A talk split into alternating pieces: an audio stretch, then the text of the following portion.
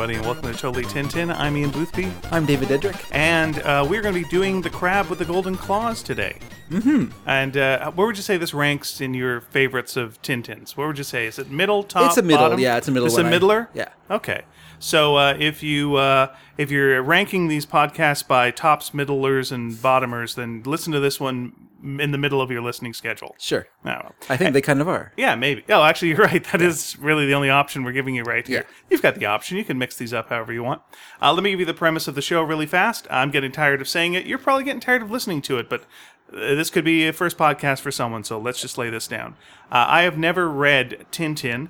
Uh, I, I work as a professional comic book writer. I love comics of all kinds, but I've never really uh, read Tintin in the past. Yeah. Uh, it's been highly recommended by friends of mine. Uh, on the other hand, David, That's me. Yeah, what's your deal with Tintin? Well, I've I'm a longtime fan of Tintin, a longtime fan of Hergé. I love Hergé's art, and I think the stories are peachy keen. Okay. So uh, David is an old timey fella, as you can tell right now. He's sipping on a mint julep, uh, rocking back and forth. I think a mint julep is pretty old timey. It's full of bourbon. Bourbon is, seems pretty old timey Okay. to me. Uh, it's good that we're mentioning alcohol because that does fit into the theme of uh, into the today's today's show. Right. uh, so again, I am reading these for the very first time, uh, new person's perspective on this, and David is providing uh, some context, some historical context, some personal context to the stories. Sure. And this is a spoiler podcast, so if you have not read the book yet, we will be providing a lot of details to the story. We're actually going to be going page by page through the story. So if you haven't read it yet, uh, feel free to read it first and then come back. If you want to have things spoiled and that's the type of person you are, then that's fine. Maybe you can talk to your friends and pretend you read the book when you didn't. That's right. You know, uh, go to the a- Cole's notes of Tintin. Uh, Th- That's right. That only takes you, I don't know, maybe seven times as long to to, to hear it as it would take you just to read the thing. Sure. Uh, but you can go to a cocktail party and feel like a big shot after Yes, this. again, right. we're mentioning alcohol yet again, for it is the theme of this book. my so- point was that um, something called the mint julep should not have bourbon in it because it sounds so dainty, Yeah. and yet it's full of bourbon, which to me does not sound dainty at Oh, all. you think bourbon is a is a tough guy? It's a tough guy, yeah. I would say Something- like gin to me is a tough guy. Well, whiskey Okay. clearly. Uh, but yeah, well, let us know uh, what you all, uh, gentle listeners, think are tough guy uh, drinks. sure, sure. So now we usually start the show with a little bit of uh, context and what uh, what's going on. Find out first of all what year was this story done originally, David? Uh, so, well, here's the thing. This is no the- one knows. This is it's no, no. shrouded in it's mystery. not that it's shrouded in mystery. It's just that it's kind of a complicated story this time. It's not a simple story because uh, when Hergé finished King Ottokar's scepter in Right. early August of 1939, uh, he began to prepare his next story. So his now we were talking last time. The original idea that he had kind of written down in his notebook, and I'll, I'll read it one more time. What he had written down in his notebook was a gang of international anarchists plan to blow up one after another all the great monuments of Europe. Tintin tracks them down to their hideout in the Balkans. So that was the germ of the idea of King Ottokar's scepter. Now, if you've read it, or uh, since we read it, we know that it really follows very little of that plot idea. That's right. Basically, Balkans is all he got out of that. right. Right. And apparently it was a political satire that I wasn't picking up on. That's okay. It, it's no longer, you know, it's not really of the time anymore. You don't Right. have to, you know, it's not the currency. So, so now, so besides the locale, really none of that concept made it into King Ottokar's scepter. So what he, what Hergé decided to do was to remake it for his next adventure. So in light of current events, he decided to change it from international anarchists to Germans. And so he brought back Dr. Mueller, who was the uh, villain in the Black Island, the, the forger, the doctor who who was pretty intent on killing uh, Tintin in that book. Uh, and then the explosions, rather than being monuments in Europe, the explosions would be connected to industrial sabotage aimed at the heart of the Allied powers' oil reserve. So that was the idea he was going going for. So, and the name of the story was going to be The Land of Black Gold. So now, before he could start on the new story, he ended up being conscripted back into the army. He'd already done his service, you know, sort of national service, your your ob- obligatory, you know, year in the army when he was younger. But this time, so he was an officer already, so he was conscripted back into the Belgian army. And uh, now his friend, this guy named Pierre X, he suggested that what Hergé could do was he would provide X with like the plot and and you know kind of like the script and stuff like that, and X would do the drawings. and then they, he could keep on schedule. So, not the first person to undervalue how closely Tin, or Hergé felt about Tintin, like how much of the character he felt was embodied by himself. Uh, like he's not a character we'll learn that Hergé would ever share with another person, no matter what they contributed to to the character or to the books. The books would always be Hergé's to Hergé. So that wasn't going to fly. So what Hergé did was he uh, was able to, you know, kind of this brutal schedule of being in the army, doing his military service, and doing two pages a week for Le Petit Vingtième. So, uh, and because he was doing that, they actually kept him on salary for that time period.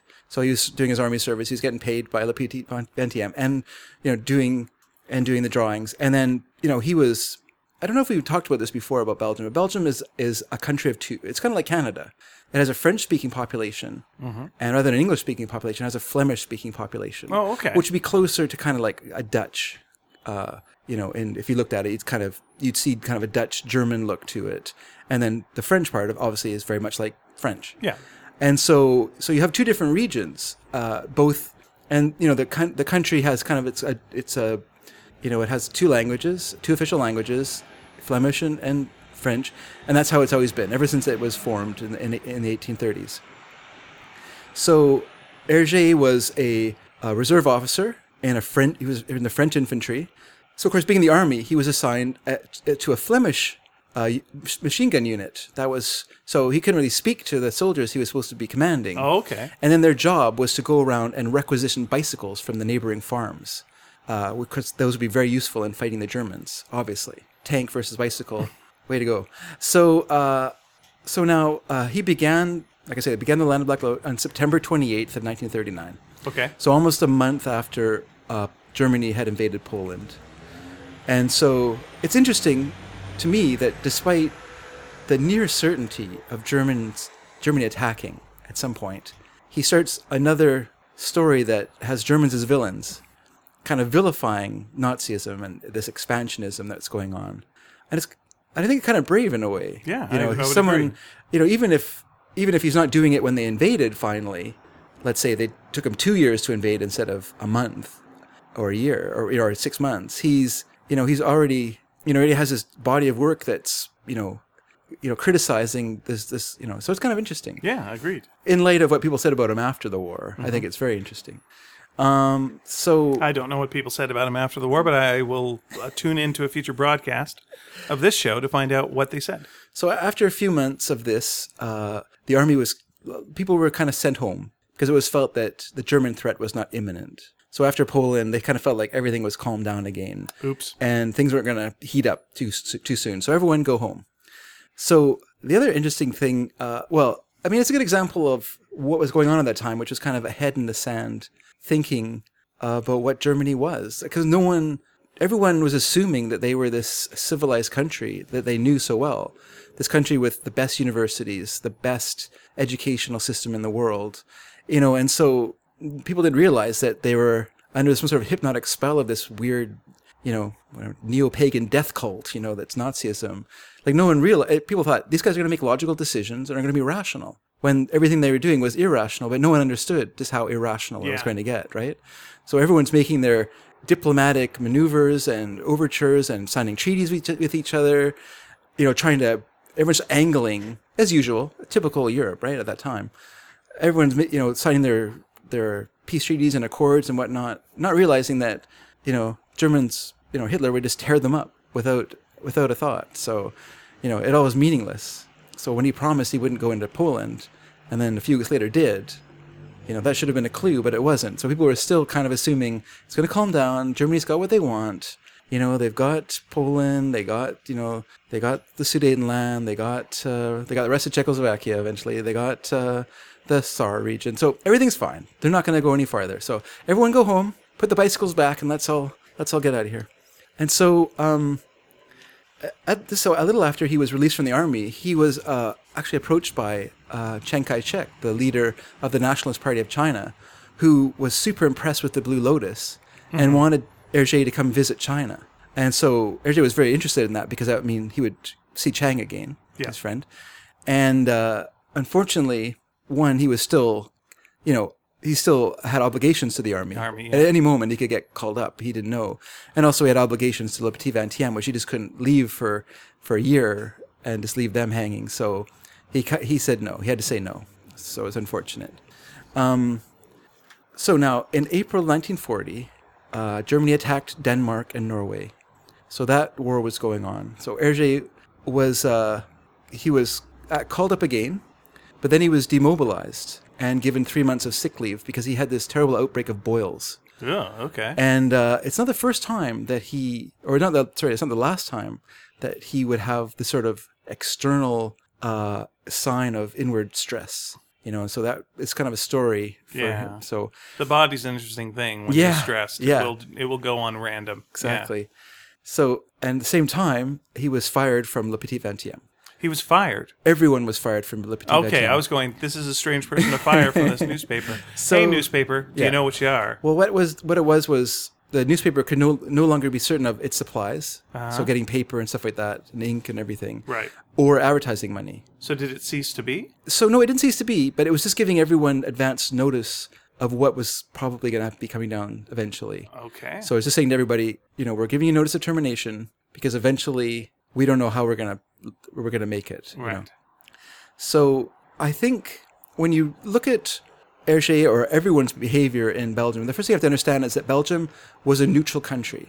That King Leopold III declared Belgium as a neutral country in 1936, and he felt that, um, well, he said he said himself. He said Belgium, with the other neutral states, constitutes a bastion of peace and an element of conciliation which alone will save our civilization from the abyss toward which a general war would plunge it.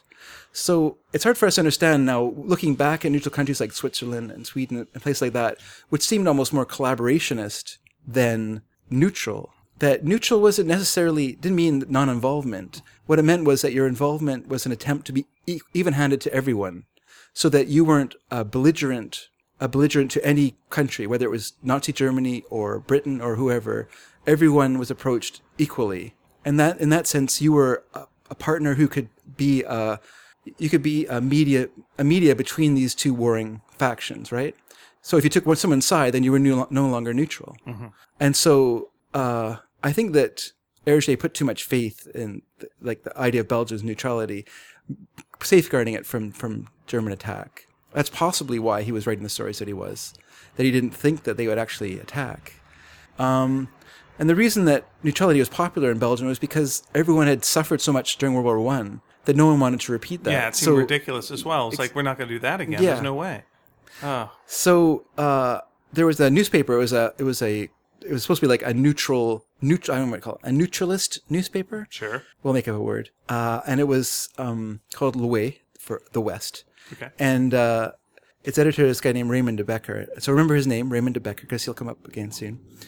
So Hergé had known him for a long time. Uh, he'd illustrated um, some books that he that de Becker wrote. One called For a New Order, which sounds doesn't sound very good, and the other one called Christ the King of Business. Both of them have a kind of weird. And he also did he also did a a uh, kind of a news- newspaper called Catholic Action that, Okay. that Hergé also did some work for. Now the thing was, Because when you think Christ, you think businessman. yeah, it's the first thing you think. He was all about the But, money. You know, do you also think scientist? That's an, another church, right? Christ the scientist. Yeah. It's weird. Uh, now, Never Christ the Matador. as it as it turned out, uh, the, this paper I think it's kind of interesting. This paper was secretly funded by the German ambassador. So they were funding this neutral, this idea of a neutral country movement in Belgium and probably in other places too, as a way to keep these countries from becoming involved in against Germany or for someone else. So they're just these kind of stones standing in the roadway, but they're not doing anything necessarily. They're not being listened to by anyone. Uh, so now, by May of May eighth of nineteen forty, Hergé was able to complete fifty eight pages of the Land of Black Gold. And so on May 9th, in the because it was published every Thursday, Le Petit Vingtième, on May 9th, pages fifty five and fifty six were published. So in that section, Tintin, dressed in Arab robes, is spying on Mueller, who catches sight of him through a mirror, a hand mirror that he's holding. He doesn't know who he is, but he sees this person spying on him. So he sneaks around and attacks Tintin from behind, knocking him unconscious. And then he sees that it's Tintin. So the final page that was published has Mueller standing over Tintin, holding a, a rifle pointed at Tintin. Okay. the next two pages that were going to be published, they never made it to press. And in those, Tintin is left tied up by Mueller in the desert, and he's slowly being covered by sand. And the final panel is Tintin, only his head is visible, calling for Snowy. And that's the very last page that was drawn by Hergé for that for the Land of Black Gold at that time. Ugh. Because the next day, Germany attacked Belgium, Luxembourg, and the Netherlands as part of uh, this plan, um, which I can't remember what it's called now. Sorry. Oh, the Manst- the Manstein Plan. Okay. And the Manstein Plan was this idea that so I, you've heard of the Maginot Line in France. Yeah. Yeah, So there's the Maginot Line, which is basically this huge fortification built along the German-French border, Right. uh, where Belgium that was. didn't work out really well. Well, the thing was, where Belgium was, Yeah. there was hardly any defenses there. Mostly because they felt like the the forests or the Ardennes would keep would wasn't wouldn't allow armored vehicles to go through it, and so they weren't really that concerned about it. So it was a weak point. And so what Germany did was go through, attack the three neutral countries, just ignore the neutrality completely, and then assault the just crash through the Ardennes, and then just do an end run around the Maginot Line, Yeah. and that was that was the end of those defenses. And then it was basically just a you know just a roll through through France. But uh, so uh, so two days after that, two days after the attack on May 10th, Hergé reported back to his division, but he was still judged as unfit for service. So he um, went back home again. So now, either on the advice of Father Lou, who was the uh, monk who had helped with the Blue Lotus, he was the Chinese monk who'd helped with some of the research and stuff. okay. Either he phoned or contacted Hergé, which doesn't sound that believable to me, but there's two stories. Or someone from Le- someone from Le Vingtième Siècle called them and said, German paratroopers are landing 50 miles outside of Brussels. They've taken all the roads. They're going to be here really soon. You better leave. And so, not having been told twice, Hergé, Germaine, and their and their cat, their Siamese cat, Taika, they jumped in the car and they just left. Oh, They headed towards France. so, uh, actually stopping on the way to visit Father Lou and Father Neut, who they had worked with on the, they just stayed there for the abbey for a while, and then uh, then they drove on from there to Paris and went to uh, Cœurs Vaillants, who owed them money, so they got some money there, and then they carried on from there uh, down. There's this friend of Hergé, this guy named Marijac, who had offered the use of his his home uh, because actually everyone was leaving uh, Belgium. It wasn't just them.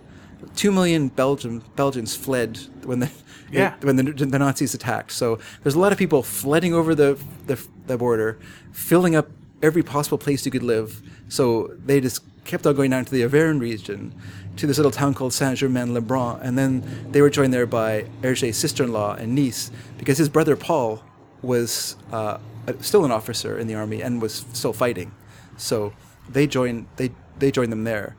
So then there was nothing for them to do. They just sat in this country house in the middle of in the middle of uh, France, just listening, you know, to the this inevitable destruction Yeah. as the Nazis just made their way through France to Paris. Uh, it didn't, you know, they didn't do it very super quickly, but they did it pretty fast. I mean, they rolled through what May 10th, so I think by May, sorry, June 28th, I think around there is when they entered Paris and and and France surrendered. So it didn't take them very long to, to do it. So now in Belgium, uh, they, the, Belgium also, I mean, despite the fact that they were neutral, they did have a, a small army. Unfortunately, it was underarmed and undermanned because they were a neutral state, so they didn't spend a lot of money on, on military. But the soldiers, they fought for about two weeks against the Germans uh, until finally there was like this tiny pocket of them remaining, and it was just going to be, uh, just going to be death. Yeah. And so King Leopold III, he attempted to negotiate a ceasefire, and when that fell through, he surrendered to the Germans. So he surrendered on May 28th, and mostly to prevent further bloodshed and destruction, and just useless destruction, because really, besides uh, a token, you know, sort of a Pyrrhic victory, there was going to be no, there was no good, conclu- you know, good ending to what was happening. So now this was a controversial decision because the the government had left. They had gone to England, and so he didn't consult with them. He just made a decision on his own to surrender. And uh, so now all the you know most of the Belgian soldiers were captured, and all of them were the ones that were you know could were put into POW camps. So that includes Paul Remi, Hergé's brother. So he was gone for the remainder of the war.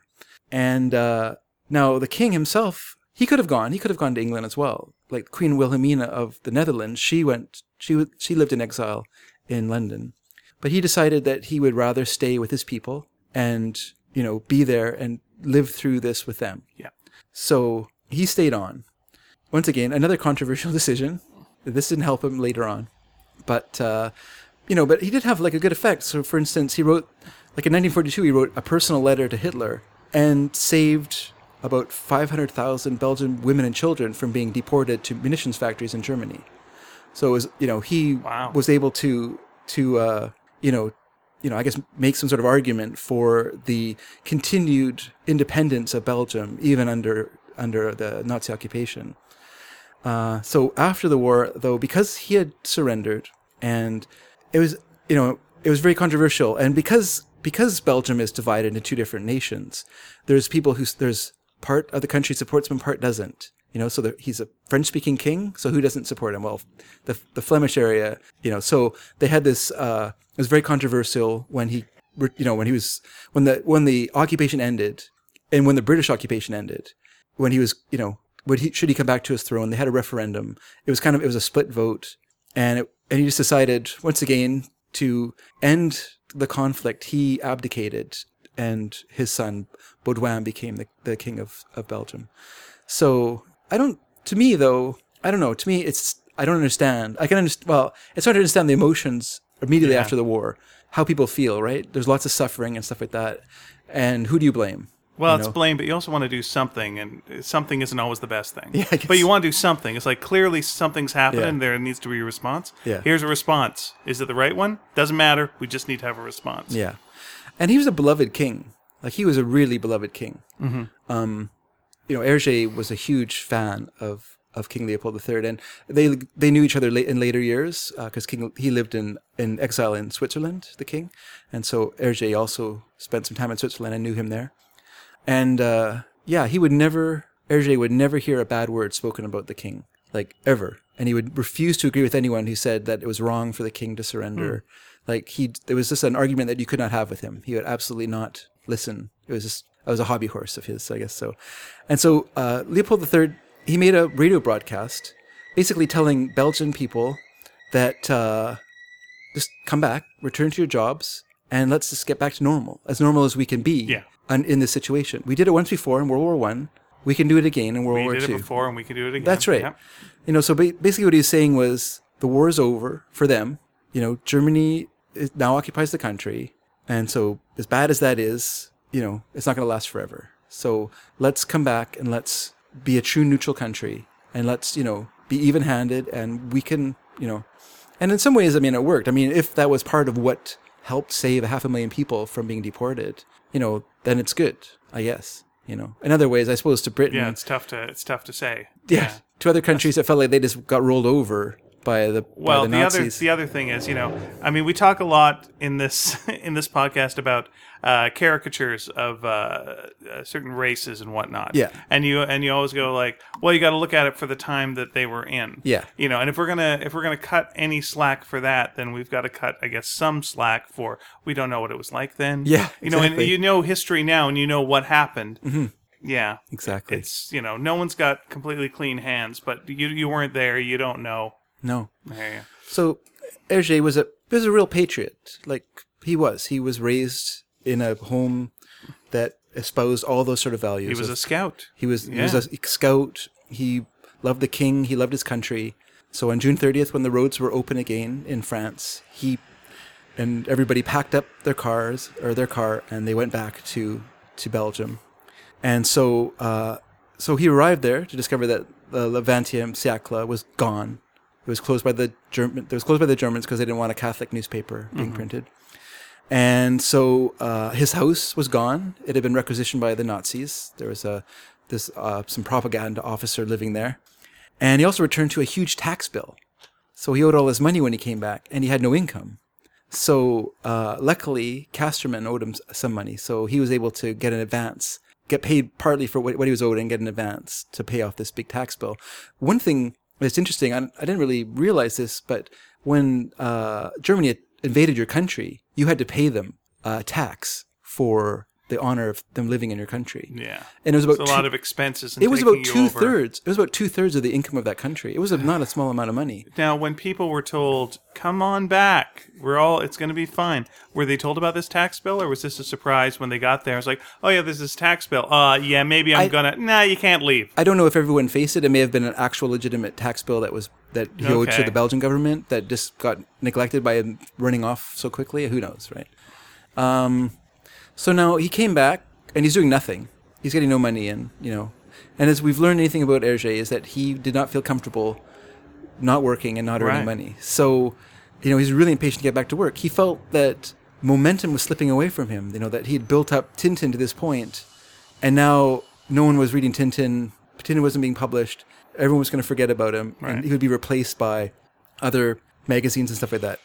You know, um, French magazines were starting to get published again. So Le Journal de Mickey started to appear again, minus its original editor, who was who was Jewish. He had left, gone gone to America, but the magazine itself was being published. Um, and so, you know, he started to look around for publishing opportunities. So the first thing he did uh, is he came- he made an agreement with uh, the Flemish press press in Belgium. Uh, a couple different ones whose names I cannot pronounce, so I will not try. But one newspaper for the exclusive rights to Quick and Flupke, and the other had exclusive rights to Tintin. And at that time, there was now three categories of newspaper in Belgium. There was those that continued to publish under their own initiative. Uh, in all, there was there wasn't very many of those. There was those that had appeared for the first time. There was nine of those. Most of those would have been very right wing newspapers that were collaborationist that supported the, the Nazis. And then there were those that were labeled stolen, because those news- newspapers were confiscated from their owners, and then were published by under German authority.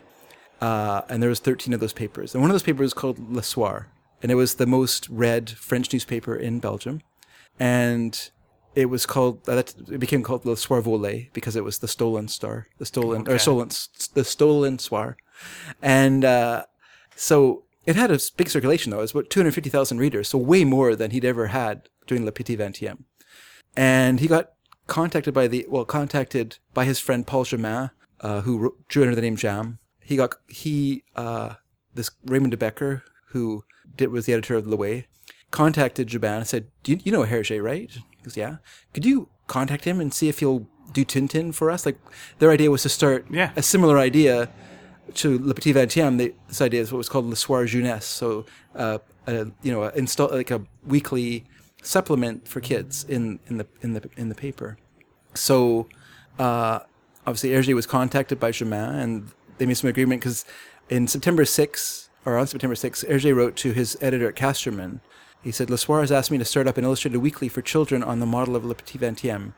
Everything is set. We're only waiting for authorization. Now, who who owned Tintin at this point? Did Hergé own it? Or Hergé, did- yeah. Oh, so Yeah. he just out out owned it. Yeah. The Petit Vingtième. Did, No. Did they ever own No. Tintin? No, Wow, that's interesting. Okay, no. They had rights to publish, but those were given to them by, by Hergé. interesting. Okay. Yeah, yeah.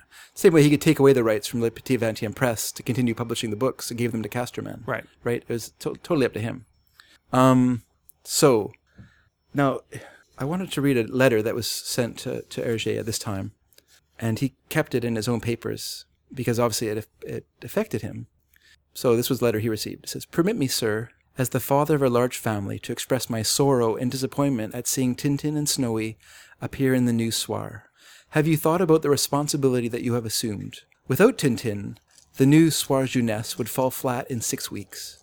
With your friends, it will continue because we know them, we like them, and will buy the paper to follow their adventures. Then, little by little, children will come under the new influence. Insidiously and deceitfully, the venom of their neo pagan religion from beyond the Rhine will be introduced in the margins of your entertaining drawings. They will no longer speak of God, of the Christian family, of the Catholic ideal. Can you agree to collaborate in this terrible act? A real sin against the spirit? So that was a letter that he got from someone. And like like I say, obviously it it's something about it. He kept it. He didn't just Yeah. toss in the garbage can and say this is so it spoke to him, but at the same time, he did not listen to this person. He continued on. And so it's made, made me wonder about collaboration, like, you know, to collaborate with it, with the Germans on, in a newspaper, because it mm-hmm. was a propaganda, it was an organ of propaganda. It wasn't just a Belgian Belgian newspaper anymore. It was a newspaper that told the news from the point of view of Germany. Right. You know, it extolled their victories. It downplayed their losses. It downplayed what Britain was doing. You know, it insulted England. It, it you know what I mean. So it was completely a propaganda organ.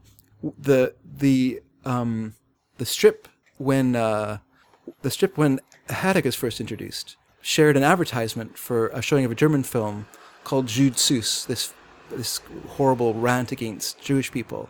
So on the same page as Tintin is being Right. is being run is this terrible ad. So it's hard. I have a I have a hard time with this decision of, of Hergé's to, mm-hmm. and I understand why. I mean, there were papers that were not. You know, Spirou, for instance, was not run by the Germans. It continued to publish on its own. He could have gone to Spirou and suggested to them, or Spirou, how you say it. He could have gone to them, and you know, and I'm sure they would have been happy to take on Tintin. They would have loved to, obviously, because Tintin was the star of you know Franco-Belgian comics. Has he is he known for ever having approached someone like that though?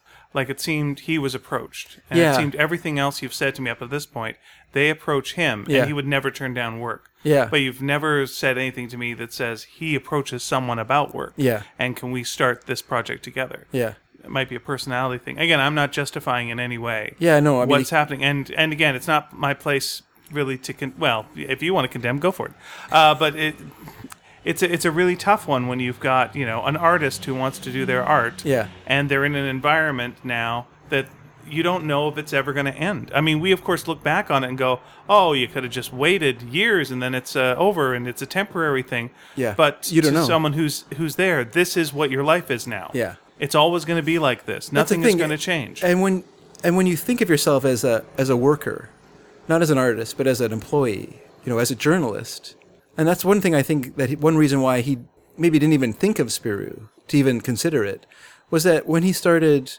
working in newspapers, that he wanted to be a reporter. He didn't want to be a cartoonist, mm-hmm. and I think he always saw himself as a newspaper man. You know, so. He was an editor of Le Petit Vingtième. He wasn't just a cartoonist there. He was also he produced. he did He wrote copy. He wrote, you know, so he was a newspaper man through and through. He loved the smell of ink. He loved to go out to the printing plant and and and you know and talk to the workers there. And he's one of the few few people actually at Le Soir who regularly went out where the the newspapers are printed.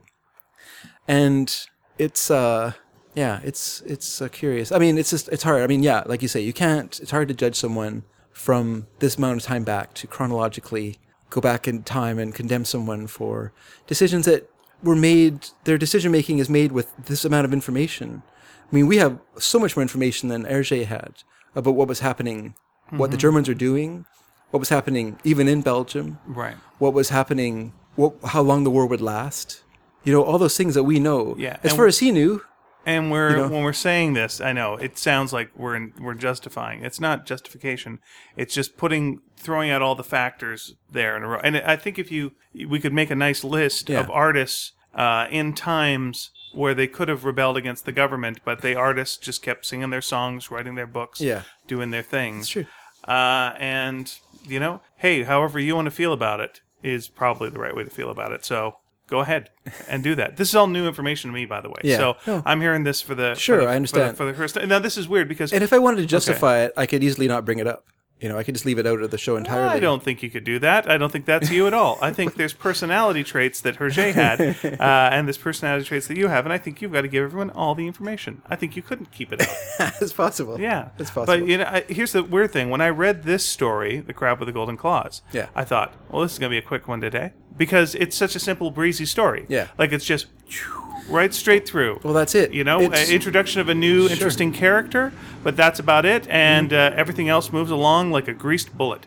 It's just going, but uh, had no idea all this was going on. So Well, it, like if you think about, so this is basically the start of a new era of Tintin. Like, he never wrapped up that other story. That Tintin is still in the desert with his head poking out of the sand, he, calling for he snow. did wrap it up, but I mean, he had to radically change it because it wasn't wrapped up till after much after. What story well after did it? What did, what did it become? the land of black gold. Oh, okay, you all look, right.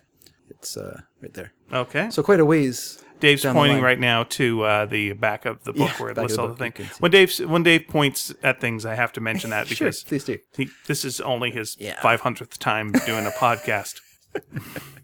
We can make this a video podcast if you'd prefer. that's okay. All right. Uh, so We'd have to comb our hair and wear pants. So yeah, so now what Hergé wrote and drew had to pass a German censor. So that's why that book could no longer be worked Ah, on. okay. So he withdrew. Uh, what's funny is that King Ottokar's Scepter was never censored by the Germans. The Black Island was censored because it was based in, in England or in Great Britain, and uh, Tintin in America was censored because it was based in America. Two people that were fighting against, or eventually, in terms of the case of the Americans. By the way, Amer- America also declared its neutrality uh, before the war in 1939. So it wasn't just little European nations that wanted to not take part in this giant fight. It was also a country as large as the United States who took a stand of neutrality, although there was the Lend Lease program that was kind of a backdoor aid. But anyway, um, so so now Hergé had to come up with a new scenario that didn't involve Germans, that didn't involve German sabotage, and uh, could pass this pass uh, the German censor. So if you look at Hergé, like okay, through the 30s, so after the initial juvenilia of Soviets in Congo, and to degree Tintin in America, after that, his stories attack the far right and attack militarism. So he really had Or at to least satirize it. satirize it. But in a way, a sat- sat- satire is attack. yes, it is. It might be mild. He's doing children's It's not stories. mild, it's deep, but it uh, looks like it's humor, so it looks like it looks like a gentler punch than it is. Yeah. Yeah, it's a good way to do it. So now what Hergé had to do was follow his king, Mm-hmm. which you know he was going to do anyway, but had to follow him and practice a kind of a studied neutrality. So it had to be a very constant, like he had to think about it, how to write these stories in a way that wasn't offensive to anyone. And Always good. Always good for an artist to have to not be offensive to anybody. so his stor- stories could no longer satirize politics. Nope. So now he had, so now he moved into what became basically character comedy. So it really was a new phase in terms of what you know how he was developing as a as a storyteller. Um, and so And we're anti uh, drug dealers here. Well, basically, that I mean, that's kind of. I mean, he chooses a very safe, the neutral kind of area of French Morocco. Mm-hmm. Uh, inspired. There's a book called The White Squadron that was very popular at that time. It was a French book, and uh, he for sure read it or at least saw the movie that was that was also came from it. So there was that. That was based in Morocco and had that kind of element of the desert and stuff, and also Beau Geste, the film. I don't know if you've ever seen that film. It's been made about four different times. Yeah. And there's a up until book. until the uh, film, the last remake of Beau Geste. That's right. Then everyone stops. Yeah. Once you do that, uh, yeah. So so he had you know those as kind of inspiration, and then he kind of goes back to the drug smuggling motif that kind of part of Cigars of the Pharaoh. And so Crab with the Golden Claws began serial, serializing in Le Soir, in Le Soir Jeunesse, uh, in, on the 17th of October 1940. And it, uh, but what happened was because it's war, they're running out of paper. And so in, on the 8th of May in 1941, uh, the, the shortage of paper, they had to cut the supplement by two thirds. So, so reducing Tintin to one page. So instead of his traditional two page spread, he was down to one page. And then on the 3rd of September 1941, the supplement disappeared completely and Tintin began to appear on the actual pages of Le Soir. This is where I think it gets really tricky for, for Hergé. It's one thing when he was working in a children's supplement, uh, he could kind of claim some in, some independence from the actual Right, now stolen you're Soir. actually in the Now he's actually in the paper. But it wasn't his choice. I mean, it was just what how it kind of fell down to. Right. to uh, so, yeah, he began to appear in the, in the Soir. And it was just a daily strip. So it was just a one one line strip, just like you see in, in any newspaper. So for the first time, he was kind of copying American strips, which he liked, liked quite a bit, but had never really done them in that way because he'd always done these full two page. Oh, wow, interesting. Okay. And so, um, yeah. So we can talk a little bit. Let's let's stop the let's stop the. Uh, we'll stop. We'll stop the war. now- I want to get off. We'll stop the we'll stop the war. We'll just let we'll talk a bit, little bit about the publishing history after we're done Okay. because I feel like I've just contexted everybody out out of shape. But it's a lot because there's a lot to talk about, right? I mean, it's in the middle of a war. He started one story, had to stop. You know, didn't pick it up for another eight years, and carried on doing other stuff. Wow. I'm in, I'm interested now in getting to the actual Black Gold story later on and talking about that one too. Yeah. Uh, so okay, So, I went through some interesting Well, changes as well. So when I when let me just give you a couple of just initial things w- with my read throughs here. Uh, the the biggest one is every week it feels like we uh, we make the same mistake. What's that? Which every every every show Yeah. we say, well, that was the last time that Tintin was a reporter. Now let's move on. And then every week Tintin's a reporter. And in this one, Tintin's a reporter. Again. Yes, he is. At the very end of the story, uh, the news is uh, talking about Tintin and saying, and, and thanks to the young reporter Tintin, uh, they they wrap Oh, they just don't know. They don't know. the news doesn't Yeah, know. The they're just news behind doesn't the know time. about. Uh, They haven't caught up yet. yeah, the news doesn't know about reporters. The news was a lot snow- slower in those days. than it Okay, is now. fair enough. But let's just say, to get ourselves uh, uh, into yet another jam, this is the last time Tintin's ever a reporter. Now, the other thing when I was reading through. Oh, I just wanted to say one thing before oh, you start, oh, start hey, talking about no, please. Because you were a writer for Simpsons Comics. All right. Did you know that this book appeared on The Simpsons? Oh, was this the one that was uh, on The Simpsons? Yeah, uh, Bart's holding it, and, it's, and uh, there's one where they go to Ireland. Okay. In I think it's called like in I the know name, there's one in the where name of the grandfather. Le- uh, Lisa. Lisa one is a made up one called Tintin in Paris. Okay. But in this one, they go to they go to Ireland, yeah. and there's a scene where uh, Bart puts down Belgium, and then hi- his mum gets mad at him and says, you know, if you don't like Belgium so much, I'll take away your Tintin comics, and, and then it shows Bart holding the, the crab with the the golden claws, saying, "Aw." Oh, nice. Okay, yeah. I have to find that clip. So there you Very go. neat. All right, two two things real quick. One, uh, the uh, I was surprised by all the splash pages in here, but they seem to be explained by what you're saying about uh, Yeah. the, the, the the numbering being uh, different. Uh, Splash pages meaning uh, a page that is just one Yeah. image. It feels like a variety of covers uh, Yeah. s- spliced And, throughout and the. some of the much better covers than the actual cover. I hate this cover. That was my Yeah. third point. Was this to me is is by far the worst Tintin cover there is. Why? Why do you say that? Well, because you look at Tintin Yeah. and look at the color of his skin. Yeah. He's the same color as the camel. and then the camel, uh, they've got uh, the ca- look, maybe a lot of it is to do with coloring, but it just looks Yeah. so lazy. Yeah. Uh, the the camel's eye, uh, the whites are blue, and they're the same blue that the sky is, and it looks Yeah. like you're looking through the camel's face. Sure. It's just it's just really really lazy. And the the images of the the little guys shooting their guns in the background just looks like it looks like what kids would draw. It's almost like when people draw birds and they put Yeah. M's in the sky. You know, it's just what's what's that about? And then and then yeah, as you say, you look through the the book and there's so many of these uh, images that are uh, that are really beautiful that yeah, would be the, fan- perfect. the fantastic one would be the seaplane flying over them as they sit as you said on the upturned boat. right. I would even take page 40, which is Tintin running through the Yeah, market. I like that one too. They're, they're running through the marketplace. Yeah, but even that one is good. Like even them walking through the desert. I mean, it's perfect. It even has space for the title. Well, that's the thing. Now we're talking. What page is that one on, Dave? That's on twenty nine. All right, page 29. And that one has one of my favorite things that Snowy does, which is uh, checking us out. Yeah, looking at us. Giving yeah. us a direct look, which Yeah. which bothers me in the story. I don't like Tintin, I don't like Snowy looking at me directly in the story, Mm-hmm. but on a cover, I'm absolutely fine with that. Interesting. Well, what happened there was because of the yeah because of this sort of jumbled publishing situation. When it came time for him to chop them up and reformat them into because it was only 104 pages when it was published as a as a book in uh, by Casterman as a black and white version.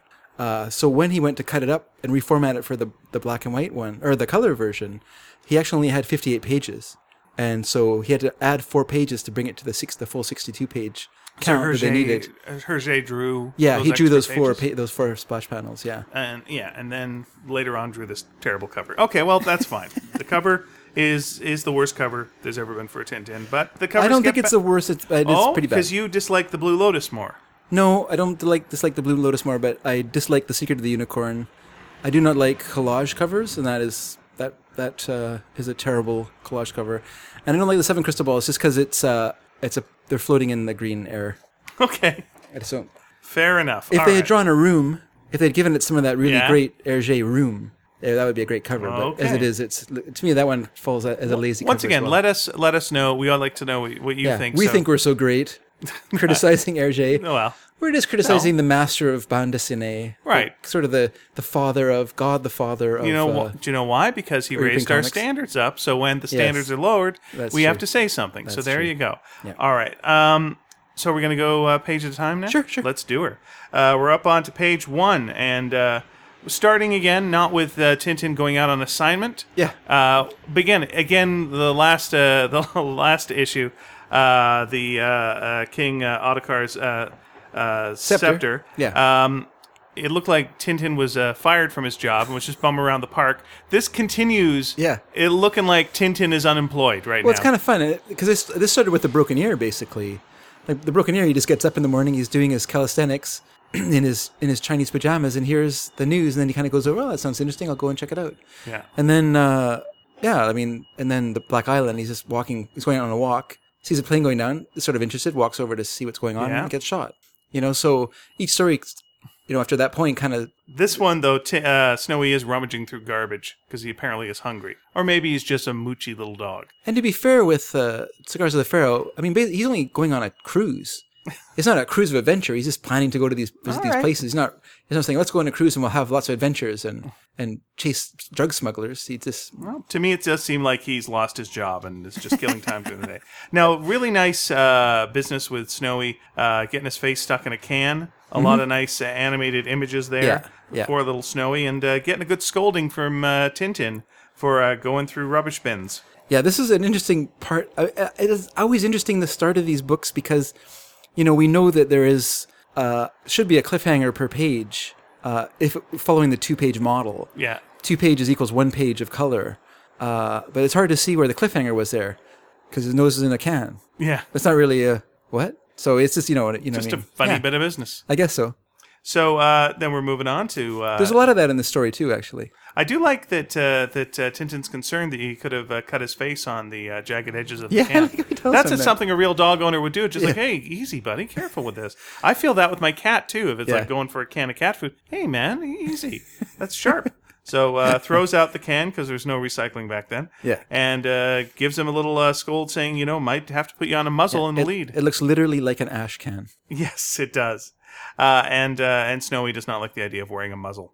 Uh, but he gets waved over by his friends, Thompson and Thompson, Yeah. uh, who are over at a bar having a, a drink. Mm-hmm. Uh, again, we're not sure what they do. We know they're certified detectives, and we leave it at that. Well, they haven't brought that up in this, but this was Yeah, the oh, they do in this. This was a second book translated, so I think they carried carried that on and then stopped it. Right, and as you as you said, it's a little confusing because in past issues they do a little bit of clever business with the to be precise gag, Yeah. which is the t- uh, one person says something, uh, we're going to see a house to be precise, and then someone will uh, the Yeah. other one will say something that's I'm similar. yeah. Well, not even I'm a louse, but will say something that actually reveals more of what they're saying. It's very clever. In Mm-hmm. this case, it's uh, I'm a house to be precise. I'm a house. They say exactly the same thing. So we're, we're still on that. Yep. Uh, they wave uh, they wave him over, give him a nice slap on the back, a painful slap on the back, and he returns the favor with a little bit of more comedy business, uh, spilling their beers into their faces when he gives them a little slap back.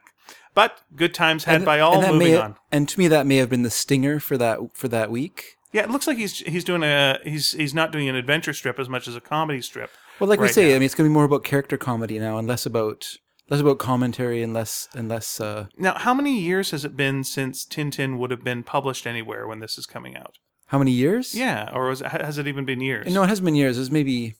So this is uh, what did I say? So the last one was May the eighth, Yeah. nineteen. Uh, I have to go back in, in time. Sorry. Okay. Well, you don't even have to. You I mean- do that, and I'll just you talk. You talk, and I'll figure it out. Well, why I'm saying I this just have is to look back through my notes fe- that I've spread feels- all over the place. It feels to me that you know this isn't the worst thing to do if you're reintroducing a character and you're getting a new audience and you're in a new paper. yeah. Is we're going to start off with a funny bit of business with the dog, and now here's a couple of new characters as well. Thompson and Thompson. What are these guys about? Well, they're comedy characters. We're going to do some comedy bit here. All right, now we get so, that. So and yeah, May eighth, nineteen forty was the last appearance, And this one was, was- started publishing October seventeenth, nineteen forty. okay, so it's not that much time. No. but it is a different paper, and it's, uh, It's a different a- paper. It would probably felt like a lot of time had passed by this point. Yeah, so many, but so it's a, it's a. Mm-hmm. nice way to introduce these characters before you get right into the adventure. Yep. So you know, after we've done our comedy business, uh, Tintin looks at them and goes, uh, "Well, now what's going on? Now we're going to get onto the plot. That was good. We did some. Are shtick. I don't know. Are we gonna get onto the plot? Well, Because it's, it's interesting here. The, I mean, we have. I'm talking to the Thompsons. They say, you know, we're on. They're on a very important case. To be precise, a very important case. Mm-hmm. And uh, they are looking for counterfeit money. They tell Tintin, and then of course, because of the Thompsons, one of them has counterfeit money that they haven't. After bragging that, of course, to the to the average person, the money looks the same, but to professionals like them, they can tell right away.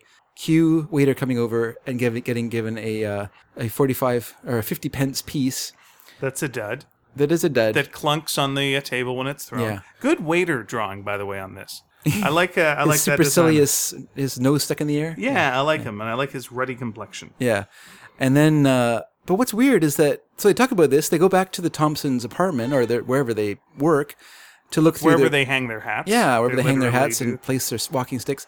They, they start showing Tintin these papers. we have some more business. Yes, we're going to say that a lot through this. There's a lot of business. I think, Yeah, in this, in uh, you know, uh, one of the Thompsons runs out, forgets his walking stick, runs back. Other one's trying to return the walking stick. Sm- They smash into each other.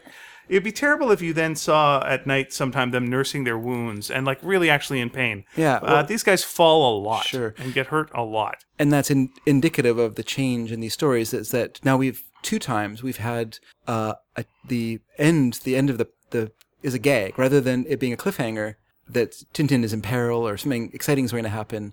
It's just a gag. So either the the uh, Thompsons getting their faces smushed into into beer foam or them smashing into each other. Yeah. It's a change from what we saw before. Well, what what this feels like now that you're mentioning, you know, that there was this big change. When I read this story, it did feel much lighter than the other ones. Sure. There was more danger around every turn for Tintin. You know, him walking around a corner and getting shot and put in the hospital immediately. Yeah, yeah. And in this one, people are just doing, you know, 1920s film shtick. Yeah. You know, which is which is fine. But it looks like yeah, they're just taking a lighter a lighter tone with this story. So. You know, you can end with some slapstick instead of ending with uh, Tintin mortally wounded and then shaking it off as he seems to seems to do. So Leaving the hospital four days early. yeah, with the doctor going, "You can't possibly leave." So long, doc, and then being absolutely fine as he gets this another bullet. Yeah. So uh, uh, the Thompsons uh, catch up with Tintin, uh, ask him what the matter. He fills them in on the whole uh, thing about this uh, scrap of paper. It matches the can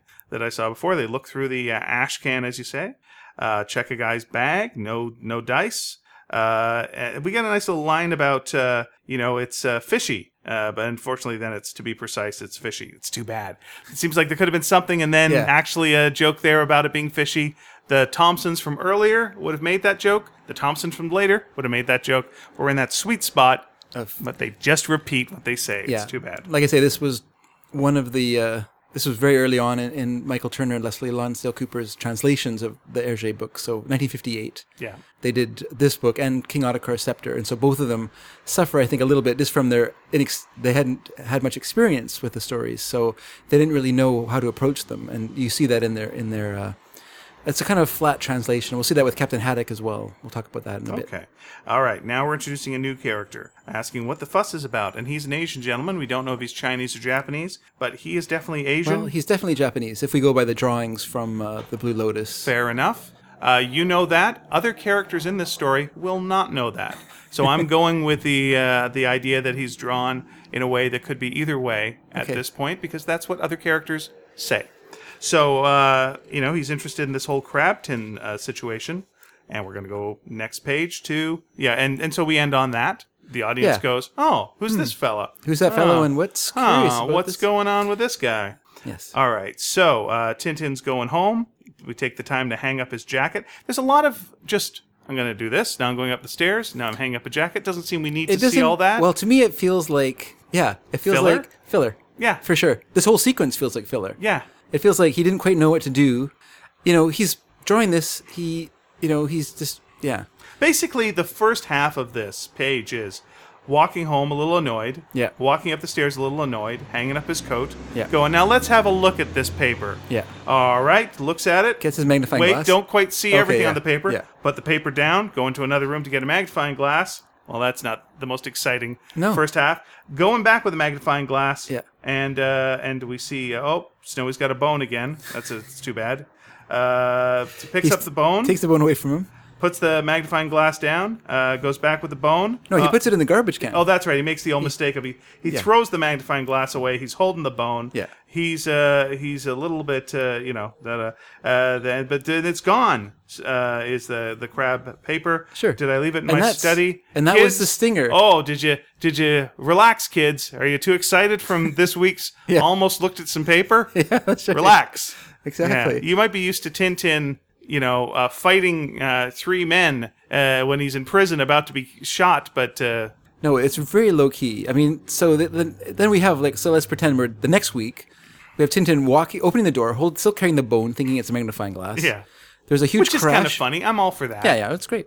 Uh, I it's, I put entertain, entertaining time wasting is what I put as a note on this page. You so- know what? Maybe I will withdraw this a little bit. I withdraw my liking. Why? Uh, here's the thing. When you've got uh, characters in a story who do certain things, Yeah. you shouldn't have other characters do that same type of comedy. And to me, that is a Thompson and Thompson bit. They would pick up the magnifying glass, get the bone, make the mix up, and then be whoa, and then they'd fall backwards.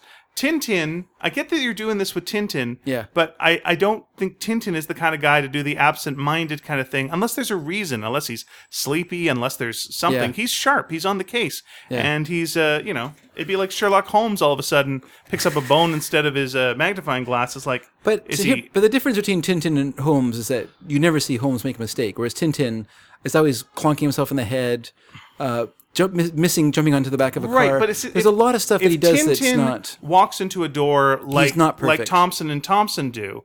Yeah. Then and then what's the point of Thompson and Thompson? You take away No, that their bit. Yeah, no, no, that's true. All right. Uh, so yeah, so he then a door slams, or hears a crash. Doesn't know what it is. He realizes, oh, the wind has closed the door.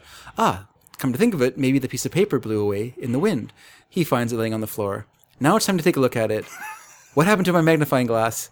Snowy brings it to him, and then we see Snowy hiding behind the couch, chewing away on his bone with a big scowl, looking at Tintin, who is, you know, also kind of peering or scowling while he peers through his magnifying glass at this piece of paper. And the end of the week, the end of this week being the spelling of the name Karaboudjan.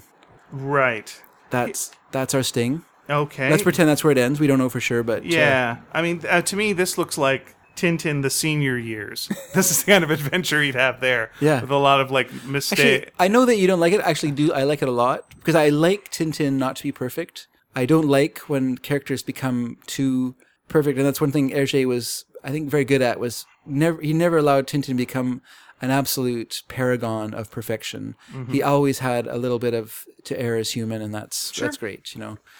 So uh, Tintin is now he spelt out the name. He's thinking about it. He's and, and then the he name is Karaboudjan, Karaboudjan. and then That's uh, an Armenian name. he hears a cry for help, two cries for help. He runs to his window, looks outside with a great shot, great bit of perspective. Yep. And you got let's give it let's give it to Hergé. Self-taught artist, never went to school, really good at drawing perspective. Sure. Yeah, that's really good. He's good at.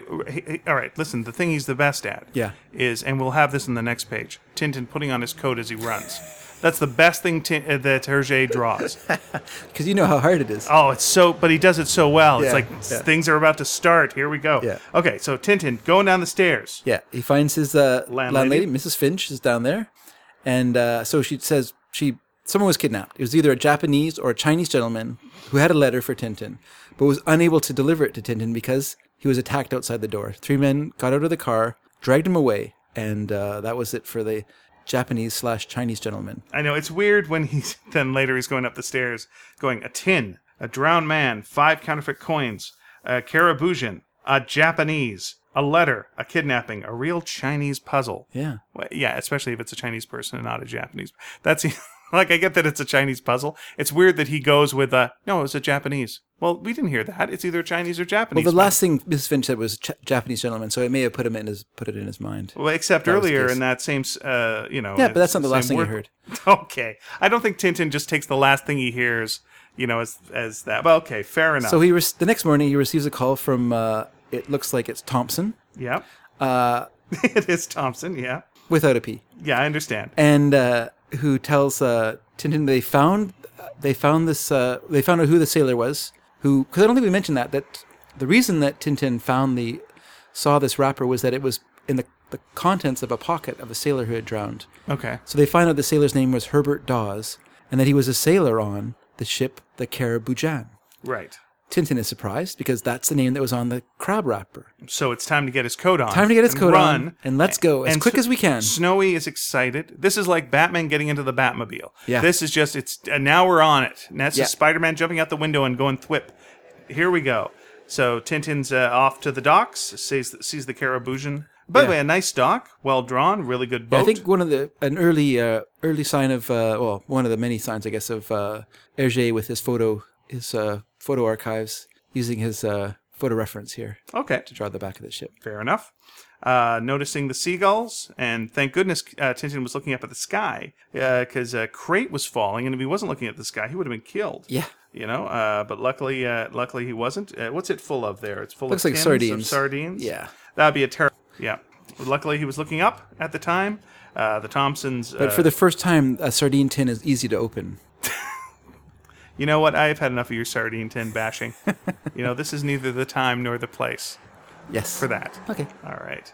So, uh, the Thompsons uh, show up. Well, let's just talk about Oh, before please. that. No, go after ahead. The, after the uh, crate smashes down, we see two uh, gentlemen on the boat. characters. Two shifty characters. oh, Now, those guys. so the the one gentleman is uh, Allan, who this is actually his first appearance in in Tintin. Which one is Allan? He's the one wearing the peaked cap Okay. with a flat nose. So we saw, but we saw him in the Cigars of the Pharaoh.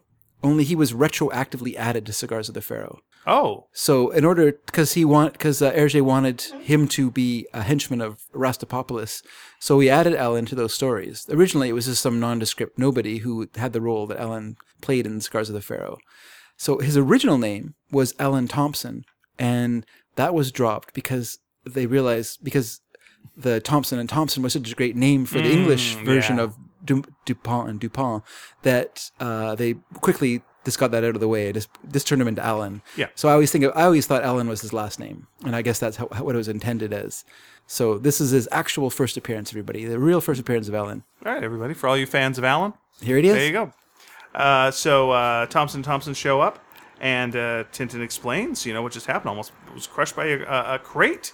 But well, what are you doing here? And uh, they're going to uh, aboard the uh, Karaboudjan uh, to inquire about the sailor who was drowned. And Tintin wants to tag along. And being certified detectives, why not? Sure. Bring him along.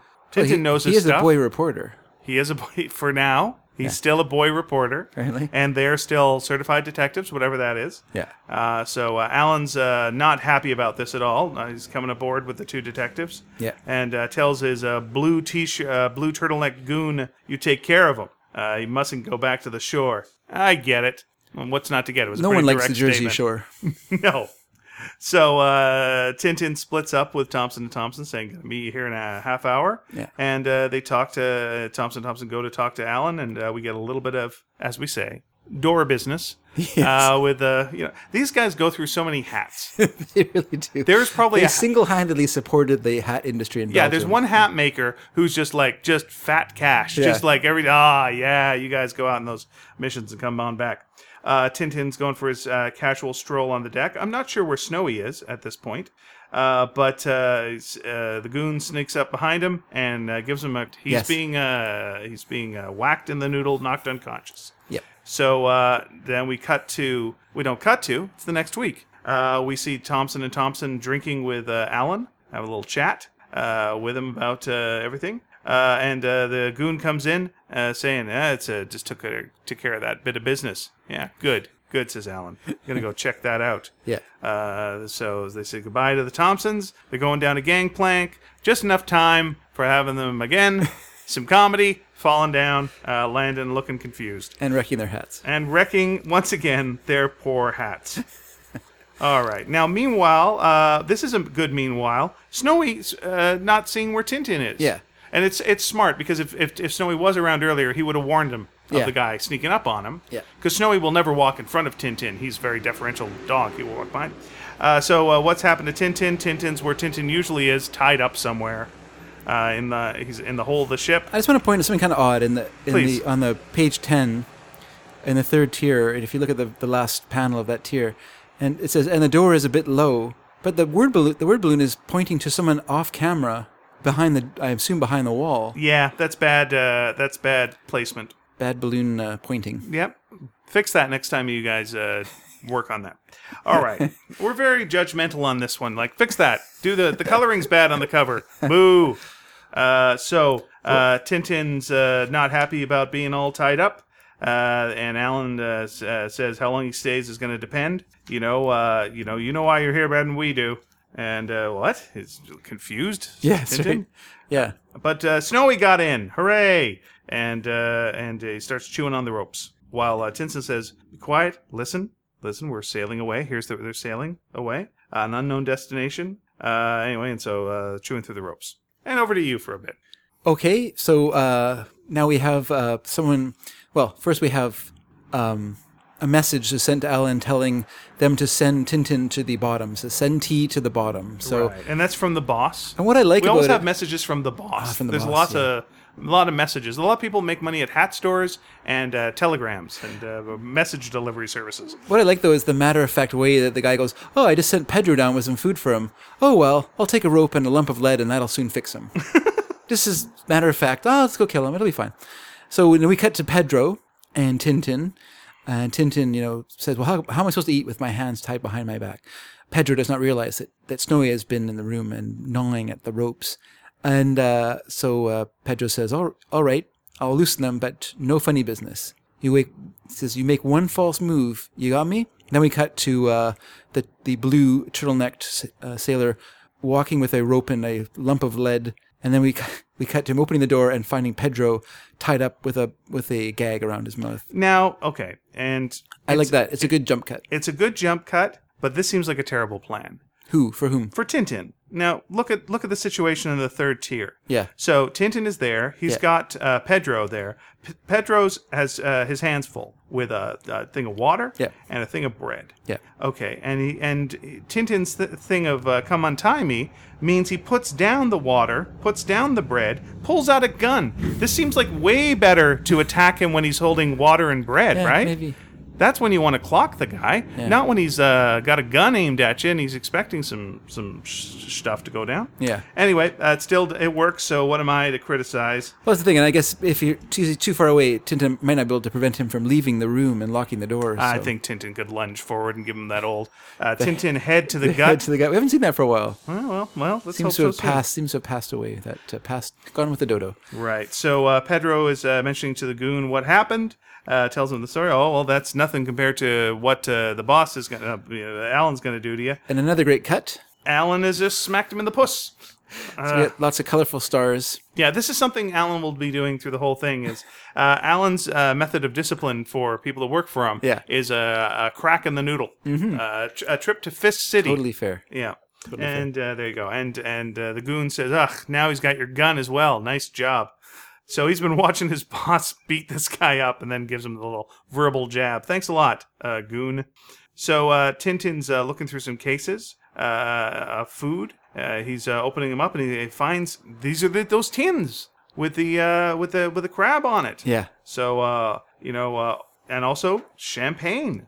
Uh, offers Snowy a drink. Not a good idea. Snowy really, really likes Doesn't know to how to drink hold his alcohol at all. One sip and he's uh, dancing and singing a song. so anyway, so Tintin's uh, trying to hide. Uh, s- uh, accidentally pops a cork. Uh, the the bad guys outside of the door hear this, and uh, and then what happens, David? So, what? Are the, well, of course, the usual thing: injury to Snowy. Yeah, the That's cork hits Snowy in the cork head. hits Snowy in the head, and so then Tintin, uh, he- Tintin hears the guy saying, "Well, Allan says to them, it's no good trying to open the door. He's barricaded himself in there. We're just gonna have to starve him out." And Tintin says, "That's what you think. I've got lots of food in here. Have you not, have you seen these crab cans?" And then he opens one up, and then we get a, a surprised look, and Tintin finds they're full of opium. Yeah, So now he's, he's- able to recognize opium just by looking at it. Well, he's already seen it in Cigars of the Pharaoh several times, so I guess he's I guess he's used to it by now. So then uh, Tintin now is a bit concerned, but Snowy isn't because Snowy says, "Who cares? We've still got plenty to drink." And he actually is drinking a little bit of the champagne Yeah, that has come out of the, the uh, thing. Yeah. So then uh, Tintin starts looking around how he's going to get out of uh, out of there, and Well, we Snowy is already drunk. Snowy's already drunk, and uh, he goes to the porthole, peeks out, and looks up, and you can see another porthole above. That's not too. That's not. Oh, he says it's too far. But then he says, unless yes, I've got an idea. Then we cut to a meanwhile, and we see a deckhand walking along the deck. Now, in the original uh, black and white version, the and in the original color version, that was a black guy. Okay. And uh, I guess we can talk a little bit about the later publishing history. Just we'll kind of break, just take a little Now, break. when you say it was a black guy, was it drawn in a way that would not be appropriate nowadays for a person like that to be drawn?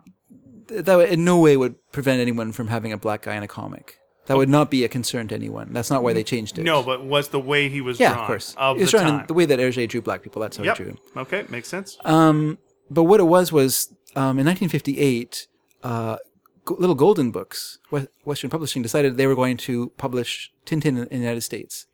So this this was going to be like the first time that Tintin was published in America.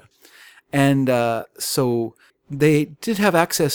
They did have access to the the English translations by uh, Turner and, and Lonsdale Cooper, but they wanted it to be more in the American idiom, so they did their own translations. Uh, they decided they were going to keep they were going to keep Tintin's name, uh, keep Haddock, keep everybody except for Snowy. The publisher did not think that Snowy was a name that Americans would like. They were going to call him Buddy. That would have been Snowy's name. But then, uh, because they're they're also they're actually at the same time they're producing a uh, a cartoon, an animated version of Tintin that had Snowy, and they didn't want to. This was also going to be shown in America, so they didn't want to have this. Yeah, so they said no, no, it has to be Snowy. So they they changed their mind on that. So You don't want a Brutus Bluto situation happening. so basically, uh, they wanted to publish four of them, and so they, you know, they said to Casterman, "Well, what what can we publish?" And Casterman said, "Well, in, Methuen in England is currently doing King Ottokar, uh, the Crab with the Golden Claws, plus the the Unicorn, the and then the Secret of the Unicorn, or mystery, is mystery secret, whatever, and then then Red Rackham's Treasure, Secret of the Unicorn. Secret of the Unicorn, and then Red Rackham's Treasure. So those were the four books that they that they were going to publish. So they were all translated into sort of American idiom and just Americanisms. Like instead of being Saint Peter's Basilica that the Thompson twins end up in, they they end up at uh, St. Patrick's Cathedral in New York. Just stuff like that, just to make it more Yeah. understandable. The same way that when Thompson's paying, he's not paying in in uh, in Belgian whatever they play newts or whatever they use for their currency. He pays in pence.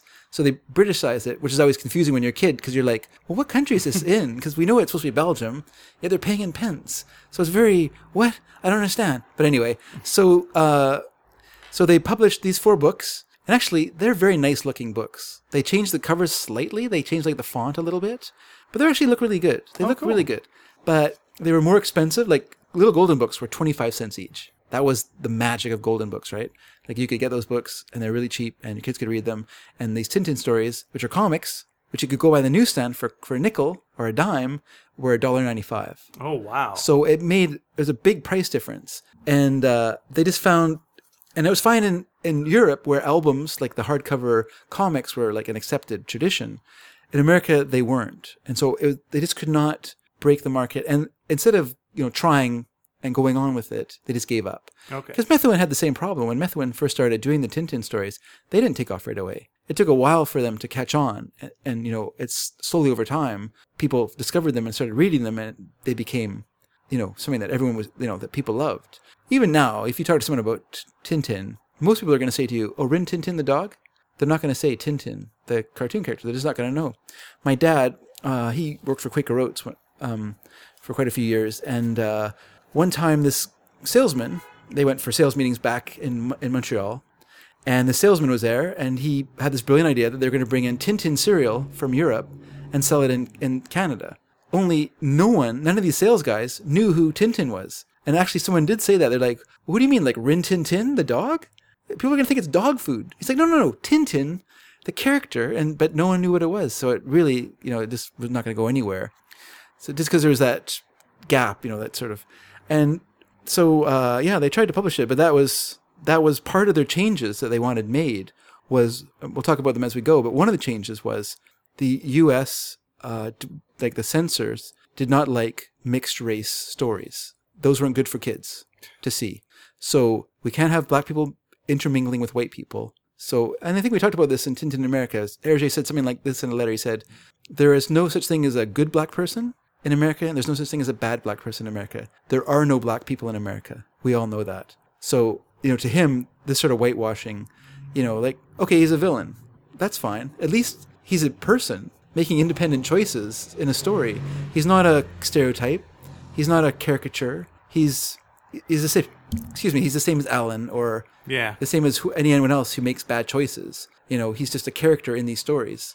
Uh, you know, so it's just it's interesting. It's an interesting uh, uh, argument or, or thing. We'll talk about a bit more about it as well because there were Yeah, some other changes made to the story. Yeah, I mean there yeah, there's a lot of shades of gray with that. It feels like, you know, the whole thing is such a mess that even if you clean up one corner of it, you're like, well, I cleaned it up. Well, this is still a huge mess. I know, but at least I cleaned a corner up. Uh, But if forget but, it. but if your reason for cleaning the corner up isn't because you disagree with the portrayal of, of black people in the story, Mm-hmm. that's one reason. Mm-hmm. That seems okay. That's a fairly honorable reason. I don't really like censorship, but okay, if that's your reason, I can go go with you to a degree. But if your reason is that you don't want white and black people mixing together, Yeah. that's not a good reason for it's not. censorship. That seems really. Uh, that's a really you know It's insidious. not, a, it's not a good reason, but it sure was a reason then. Well, whatever. But Yeah. yeah, you're right. You're right. So, I, yeah, I just I just find it odd. And what I don't like is that the changes were became permanent parts of the books forever after. They weren't Yeah. just changed for the U.S. market. Well, that is, I mean, again, that's your that's your situation. Like you've got, if we want to get in really, really briefly to this, you know, what's what's better, what's worse? Uh, the the the Spirit and Ebony, and or then you got Batman and Robin. Now in Batman's world, as you say, there's no black people at all. Yeah. At all. Yeah. Is that better than uh, Ebony and the Spirit? Ebony drawn in a stereotypical way, Yeah. but was a fully developed character Yeah, was who uh, was brave and helpful and uh, comedic and did a lot of stuff. Yeah. And it was like, there's, is that better than no representation at all? Uh, when you cut to now and you look at it, and we do have greater representation, it is looks, oh, geez, what's that? This Yeah. is terrible. And but then you look back in the day, which was which was worse. It's a debatable point. It's and, totally a debatable and point. a I mean- good point to debate, possibly on say our message boards. You- sneakydragon.com. and you can understand people's hurt feelings when they see caricatures like that. Of course, it hurts your feelings. Mm-hmm. But at the same time, uh, Haddock is a is a caricature of a sailor of a British person. Like Mm-hmm. Right. he he's a caricature. You know, like he's not a flattering representation of of anybody either. Like it's not particularly in this story, and it's you know so it's not that he's singling anybody out, Hergé necessarily, but but yeah, in to our modern looking back at them in our modern eyes, I mean mm-hmm. how those stereotypes. And if you look at my notes that I did, I can't remember which notes that I did. Maybe for the Tintin in America, I did show some images from other comics of that time period, other Franco-Belgian mm-hmm. comics. All of them use that kind of style of representation of black people. Right. It wasn't just Hergé. It was kind of the No one's saying It was is. the I don't think anyone is saying it was just him.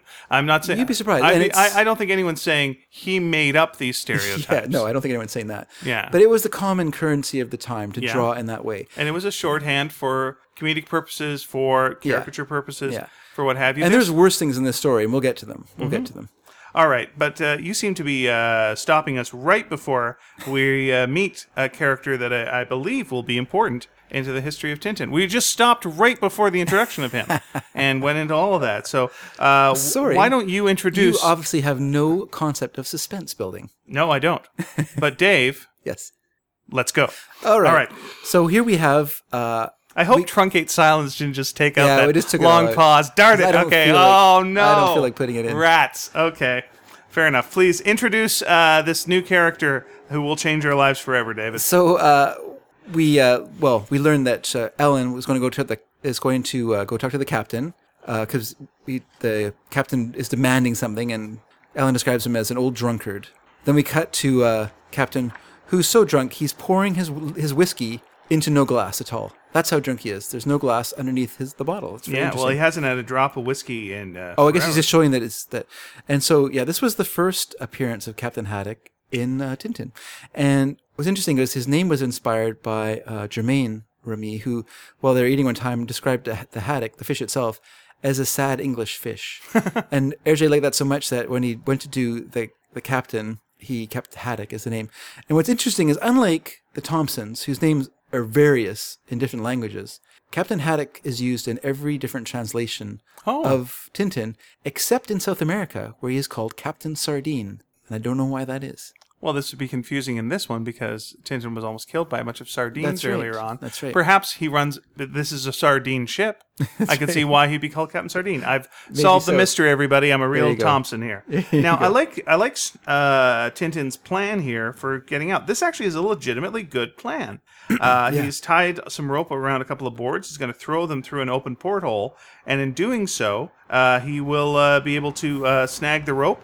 Uh, the board will go on the other side of the porthole. Yeah. He'll be able to climb himself up. That is actually a really good plan. it's a plan. really good plan, but as usual with Tintin, we get him missing.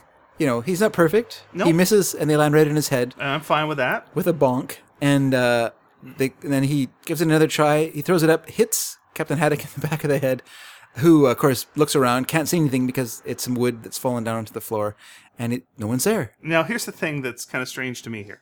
Uh, your first, your first shot there, he's uh, drinking. He's now drinking whiskey. Yeah. he is. He has got his whiskey. Yeah. Uh, the board hits him in the head. By that point, he has put the whiskey aside and is playing solitaire while he gets hit, Mm-hmm. Yeah. and then back to uh, back to the whiskey. And I don't think we see the solitaire ever again. Yeah. But uh, yeah, well, getting drunk and playing solitaire. That's that's what uh that's what he does. Yes. So uh, yeah, Tintin climbs up the rope. I was going to just stop for a second just to Please. point out in, in here we can see where in the original version there was the the uh, panels were slightly different shapes, and so you can see like the riveting in that third panel on the second line. It kind of stops partway up, mm-hmm. like someone forgot to draw in the rest of it when they when they stretched out the panel. Oh, okay, yeah. So uh, yeah, uh, had because if you think about um, like most mostly if you look along the pages, most of the pages the the the, the uh, speech balloons are always right at the top of the page, top of the panel. yeah. But when you get to this page, they're part way down. There's a slight gap, so that's your clue that they these panels were stretched up a little bit and redrawn. Oh, okay. So Tintin does a tumble in, kicks uh, Haddock in the back of the head. Uh, Tin, uh, first of all, Haddock thinks it's just the whiskey talking here and all the banging Yeah. and things coming in and going out. Uh, Tintin pulls a gun on him. Uh, Yeah. Haddock's a little bit surprised. Everyone's a little bit stunned, and uh, and uh, and and he's upset that Tintin calls this ship uh, a vile tub. vile tub. well, he's the captain. That's right. I like that he's got some pride in this vile tub. Yeah, You know, so uh, so good. He's a very proud man, uh, and uh, explains that he was uh, in the in the uh, cargo hold, uh, and uh, it, there's opium there, and and Haddock is shocked by this. We learn that Haddock is not in on this. He's No. not one of the bad guys. he's not one of them. We know that because he then starts crying. yes. Well, Snowy enjoys some whiskey. Oh, Snowy, come on. Getting your head right in there. I know Snowy drinking the whiskey is pretty fantastic, and the crying sequence is also really good. That is some good, good crying. Yes, there's more tears there than than there's water in the ocean outside the boat. um, so now we have a, a mix of Allan, uh, of course, uh, who hears this that something's going on, goes to check on the captain, discovers that Tintin has possibly escaped, decides they have to get into the room now. They uh, do a very smart bit of, uh, of demolition here because they put a wooden uh, crate frame against the door, held in place by a beam, and then blow up the dynamite that way. Perfect because uh, you know we saw in um, he obviously read the Broken Ear, where the character didn't know that, just put the dynamite outside by the wall of the window, Yep. and then just ran off, and of course it just exploded harmlessly away from the wall.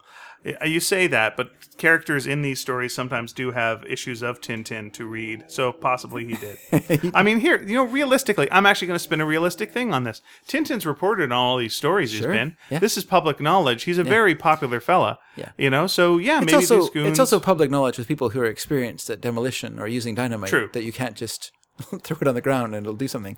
okay. Uh, so yeah, they go into the room, discover it's only champagne corks that are making uh, noises in there, and then say it's okay.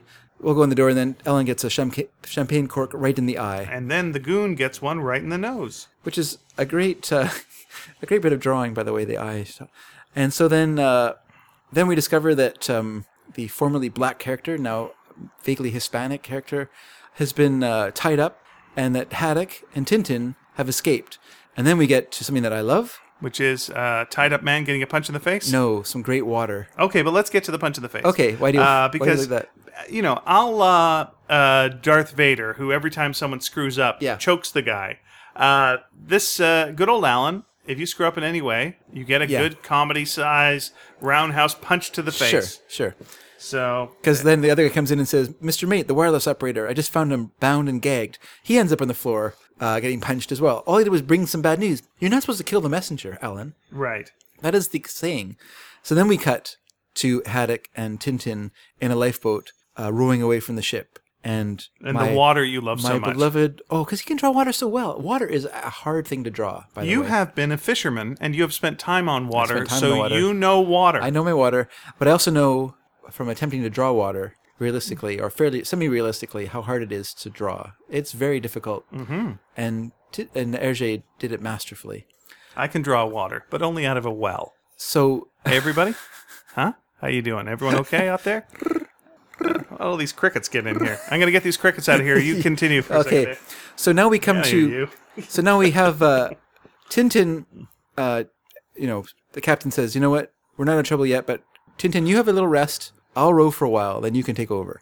So It's uh, rough seas. I don't it know is if I rough could, seas, yeah. If I could get asleep during that. And then, uh, well, I get rocked to sleep. And then, um, then uh, the captain says, "I'm so thirsty. I wonder if." And Uh, cold. wait a second. He finds some fresh water and some biscuits. Only there's some rum. He's going to throw it over, but that would be such a waste. You know, maybe if I only had a little bit to warm myself up. Then we cut to the next panel. The bottle is half empty. Now just a little bit more, and then I'll throw it away. And what? It's empty. Then we see the empty bottle being thrown into the water. Now, in this, the original sequence, you actually saw Haddock drinking. He actually was drinking from the bottle. Oh, but they just But uh, the Americans didn't want that because Ah. America is, if there's a country in the world that's very prudish about its drinking, that's the United States.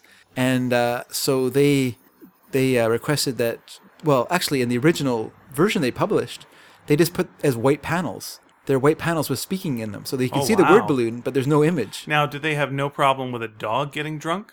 Because Well, those weren't published. Which one has a dog getting drunk? This this one has uh, Snowy drinking the champagne, and he's getting all. Well, he's uh, licking at the sh- champagne. Yeah, and then he's all woozy from all the really rolls around, and then he's drinking all of uh, all of Haddock's whiskey. Yeah. face first. Like there's panel after panel of him digging his face deep into the whiskey and There's having only a the drink. one. There's only the no, one. there Jim. is not. No, there is not. Go on back, my friend. Just the one. No. Oh, there's two. Yeah, he's lapping at it in one, and he's and he's got well, the c- you're glass. missing. You're missing on page 15, bottom panel, first. Oh, he drink. just sees it. He just sees it. No, though. he's not Yeah, just. yeah. He's just looking at it. He's like, "Oh, whiskey." Okay. Then he starts to lap at it. Then he's got his mouth. Then he's the- going to the glass. town. Then he's full Yeah, on. that's fine. in That's a dog. That's fine. It's not a person. Okay. We don't care what happens to dogs. We just care what happens. We just don't want kids to be drinking because they like Captain Haddock. Okay, because So kids kids would not be. That's why in the Peanuts you always see Snoopy getting drunk because Yeah. that's fine. So what? So Her- Hergé's solution to this was to redraw a few of the panels rather than all of it, and he just drew them with the disappearing the disappearing volume. It works. Of the, Yeah, it's still okay. It works yeah. a bit. And then uh, Haddock's a little worried about Tintin being cold, so he does the sensible thing, lighting a fire in the middle of the boat. Like, you find the middle of it. But that is such a great drawing, by the way. Yes. The only thing that gives that drawing that isn't great in that drawing is the smoke isn't very good and the fire isn't very good. But other than that, it's brilliant. The, the way the, fl- the the waves are rising and the flames, the just the, the way the boat's drawn, it's just perfect, perfect, perfectly drawn. I just wish the fire was a little. But once again, fire is also very difficult to draw. Okay. also I don't have any problem with the fire, folks, but uh, you, again, you I'm let picky. us know. It might be the coloring that I don't like, but anyway. Yeah, could be. Uh, Tintin grabs a bucket, is uh, trying to uh, put out the fire, but uh, Haddock is not going to have it. Uh, you meddlesome cabin boy, fight, fight, fight! I like and that his uh, I boat like, is overturned. I like that his pants are on fire. Haddock's pants are on fire while he's yes, trying to take, take, tear the bucket out of Tintin's hand. They both they up up they overturn the boat, end up in the water, and then they're sitting on the uh, upturned boat. well, and now he's Very cold, probably. and now Tintin's dealing with that aspect of being with the drinker, which is the uh, remorse. Title over. I mean, you don't have to see the plane; it can be obscured by the title. True, uh, and uh, the uh, plane is uh, shooting at them. Yeah, it is a beautiful shot. No, it's great. So uh, they hide behind the boat, and uh, Tintin pulls out his gun, who we remember he still has, and uh, bam! Shot it right in the middle. Good shot, Tintin. And uh, it lands. The engine stopped, and So now, now I kind of wonder uh, where we are in the uh, in the chronology of how the paper was, how the uh, presentation was shrinking. because of the big panel of the plane, The big panel of the plane, but I'm wondering if that's the if that's the last panel of that that day. Hmm. So if we can divide the page into thirds, so we have them coming back. Like remember, we don't include that big splash page because that was added Yeah. for the story. So we have them shooting at them. That's a good ending.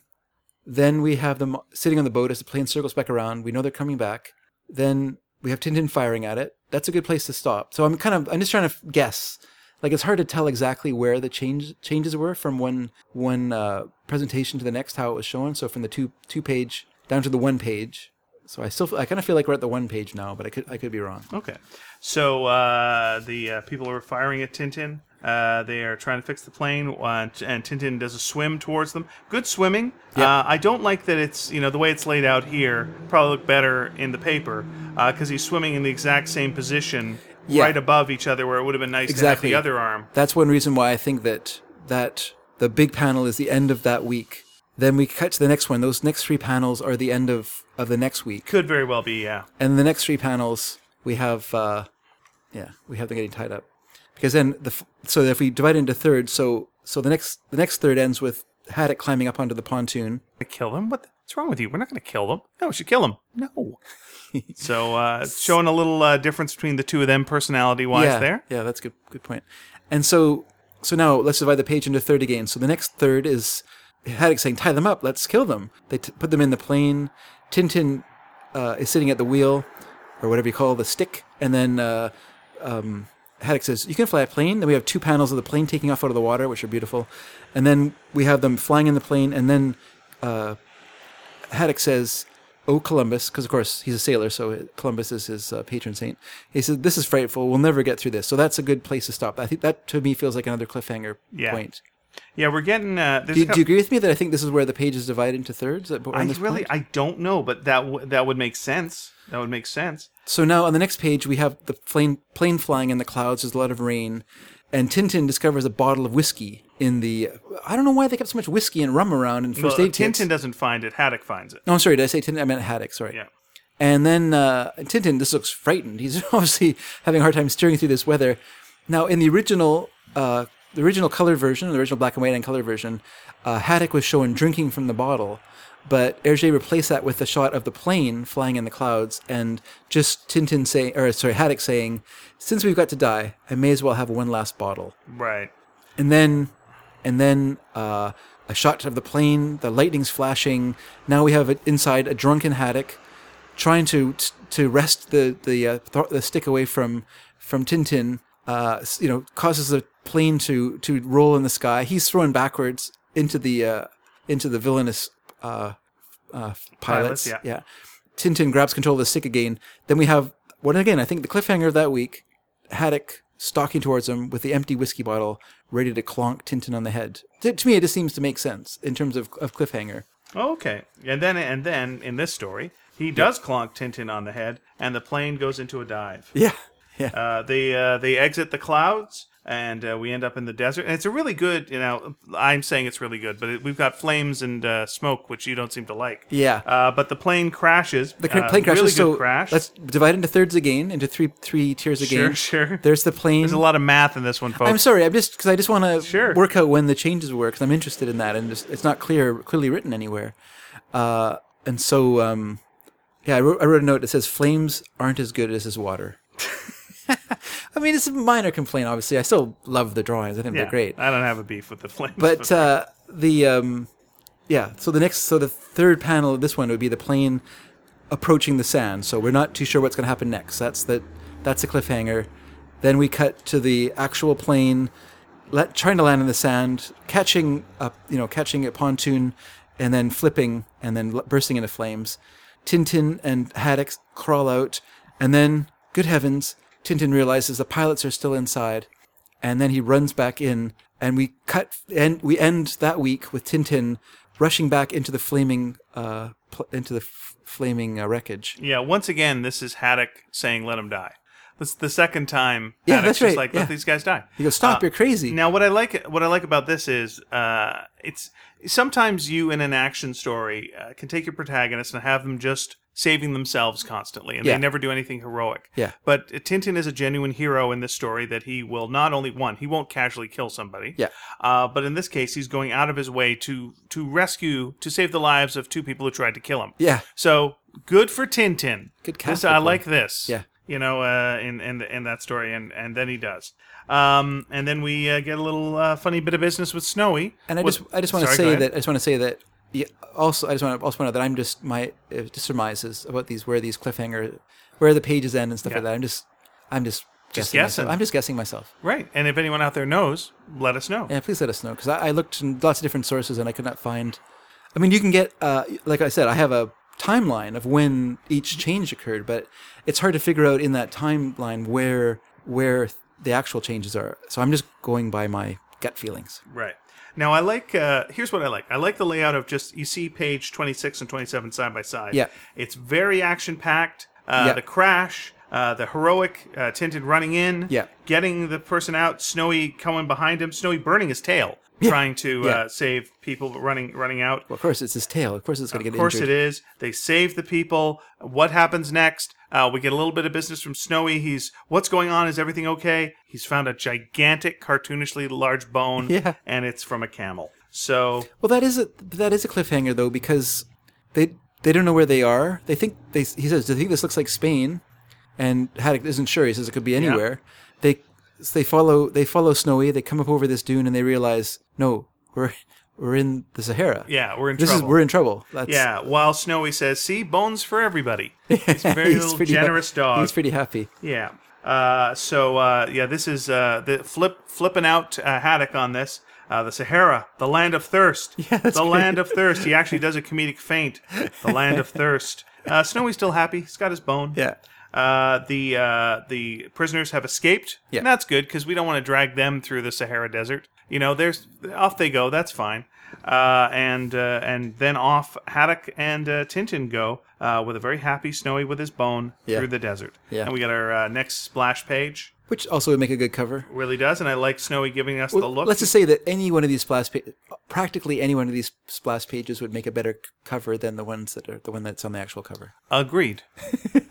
okay, so uh, Haddock's not doing well with this. He just wants a drink. He can't go on. Uh, Tintin says, "Why don't you just take a little lie down in the sand in the shadow of this dune?" Uh, he does so, and I just want to say one thing about this section. please do. which is that it was fun when you when you started when I started reading these books. I was already very familiar with Monty Python, so it was interesting to see the kerchief hats not used on a Mr. Gumby, but actually just worn by by characters in a book. Because I always assumed that was just a comedy thing that they did on on uh, Monty Python, that it wasn't an actual thing that people would actually knot a handkerchief and make a hat. But I learned from Tintin that oh yes they will. Now, does that just absorb your sweat? Is that the idea? And that Well, keeps it also you cool? it's also a hat, so it keeps you the sun from be, beating, beating down on your head. Yeah. especially if you're a blonde fellow like Tintin. I assume. He's very fair. Yes. Yeah. So uh, now we're getting just out and out comedy, uh, where uh, the captain is looking at uh, Tintin and sees him change into a giant bottle of champagne Yeah. and tries to Which is weird because because he likes whiskey. Wouldn't he think of him as whiskey? Well, I mean, maybe Tintin doesn't look like a whiskey bottle. Maybe he looks more like a champagne. Maybe he's got That's a champagne f- figure. That's right. He's got a champagne figure. And so uh, Tintin is fighting him. Snowy luckily still has the bone. Accidentally tries to uh, tries to hit Haddock. Hits Tintin, uh, but eventually does hit Haddock. And uh, the spell is broken. All is well. Uh, Haddock's fine. Nope. Wait, no, he's not. He spots some water. Off he's going. Snowy tries to stop him, grabbing his suspenders uh, as he's uh, diving into a beautiful pond of sand because it was a mirage. Yeah. Yeah, you don't want to be walking uh, with a guy with the DTs through the desert. uh, Tintin's head with a corkscrew, but this was just a nightmare that Tintin was having. Yeah. Odd, uh, odd little thing. We because we just did that beat kind of. I Yeah. know it's. I'm not 100% behind this, um, but then I'm not 100% behind dream sequences in anything. Oh, is that I always right? think it's a little bit of a cheat usually. Wow. little bit. You're not going to like uh, the shooting star. okay. Thank you for the spoilers. Oh yes, I wrecked it. okay. So uh, Tintin. Uh, Spoiler podcast, by the way. rolls out of bed. Mm-hmm. Uh, he's uh, startled, saying it was a ghastly nightmare. Asks what what happened. Where am I? Come, you got to go see the lieutenant. See, it says like maybe a guard or some such. Uh, Tintin meets the lieutenant. Well, Go if, ahead. If this is the Foreign Legion, then he would be a legionnaire. Okay, I don't know. It's a foreign legion though. Is he a foreign? uh, Is he? Is this the foreign legion? I think so. Yeah, this is French. Uh, Okay, the French Foreign Legion, right? Isn't that the idea of it? I don't know. Although they're not dressed like the Foreign Legion. They don't have those It's not traditional those, foreign serge- legion those wear. blue jackets and those little kind of pil- those little round. no, it looks like people from Lawrence of Arabia right now. It looks like that kind of uh, outfit with. it's, uh, it's a more of a la- it is it is I mean he's a lieutenant. I was going to say lieutenant, but that sounds strange. But he's he is a lieutenant, and uh, he uh, so we know that it's a military service. It's not just a you know it's not just a group of guys hanging around in a fort. This is actually is a military outpost. Okay. So the lieutenant uh, or lieutenant, however you want to say it, we're going to say lieutenant, uh, even though we're Canadian. Eh, what are you going to do? I'm going to say lieutenant. Oh, All right, I'll say lieutenant too. Uh, the left, boy, I just folded like a house of cards on there. You, Uh, you maintain your neutrality, and I appreciate that. Sure. So the lieutenant mentions uh, they spotted the uh, crashing plane smoke, uh, saw the tracks, uh, found them unconscious, brought him in, and he asked, "Did you find my friend too?" Yep, there he is. And in comes Haddock, uh, and uh, in comes some refreshment. The lieutenant wanting them all to drink with them. Yes. Tintin, no, I never drink spirits. That's not true. We've seen that uh, in previous uh, stories. And uh, Haddock, no, he's not going to have any. He's off the sauce. It's it's an interesting change in Tintin's character actually, and it wasn't it wasn't from uh, pressure from the American publishers. I just think that uh, Hergé was he was changing slightly changing how he was doing these stories. Well, the other thing is, if you're if you're with a guy, and maybe he's an alcoholic, maybe he isn't, maybe Yeah. he's whatever. He's a comedy drinker. But if you've got a guy, if you've got Mister, he was an alcoholic. Look, if you got Doctor Jekyll next to you, Yeah. and every time he drinks the formula, he attacks you and tries to like drink you. Yeah, when someone goes, "Who wants um, formula?" Uh, you go, "None for me, thanks. I never touched the stuff. Yeah. Not around for all of us." you know. So Yeah. so yeah. So uh, but I love uh, I love Haddock's. Uh, what's interesting with Haddock too is that he's the only character that uh, we've seen so far that has blank eyes, like Little Orphan Annie eyes, Mm-hmm. rather than the dots that most Tintin characters have. Does he maintain those eyes through? Uh, I the believe rest of the I believe so. And so it gives him well uh, in these stories it gives him a very uh, forlorn look, very Haunted look, yeah. bleary, bleary eyed. I guess is the idea. He's supposed to kind of look yeah like like a drunkard. But later on, they're very expressive. They're more expressive than Tintin's, I guess, in a way. Well, in on page thirty-two, the final panel, which is admittedly cartoony, Yeah. uh, has has his eyes actually having two little wine bottles in it. Yeah. and you couldn't do that with uh, Tintin with his black eyes. No, would not work. No, it wouldn't work. That's right. So uh, the lieutenant is a little annoyed that he's not uh, you're not drinking with him. A lot of peer pressure there to drink, but uh, but uh, he's not doing it. Good for him. And then we get uh, some exposition coming off on the radio. Yes.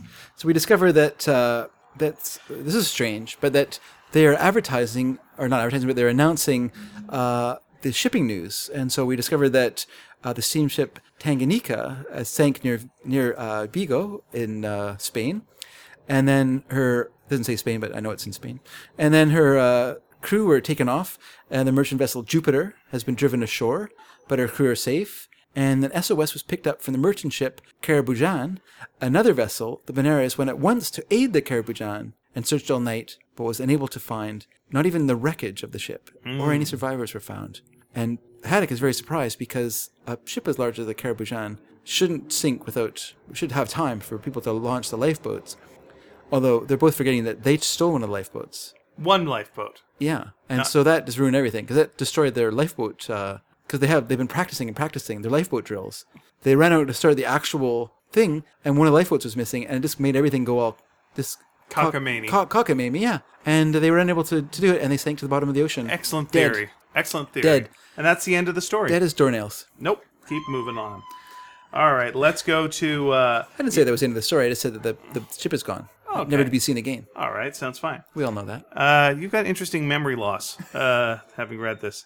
So, uh, the uh, Tintin asked the lieu- lieutenant, "Is there any way we could uh, leave today?" Uh, yeah, I guess it can be done. I'll sa- I can send two guides with you. Area's been quite safe for a couple of months now. Off they go. Uh, the guard or what have you. Yeah. So Allah protect them. Off they go. Uh, just then, no, well, not just then. The next morning, a wireless message comes in.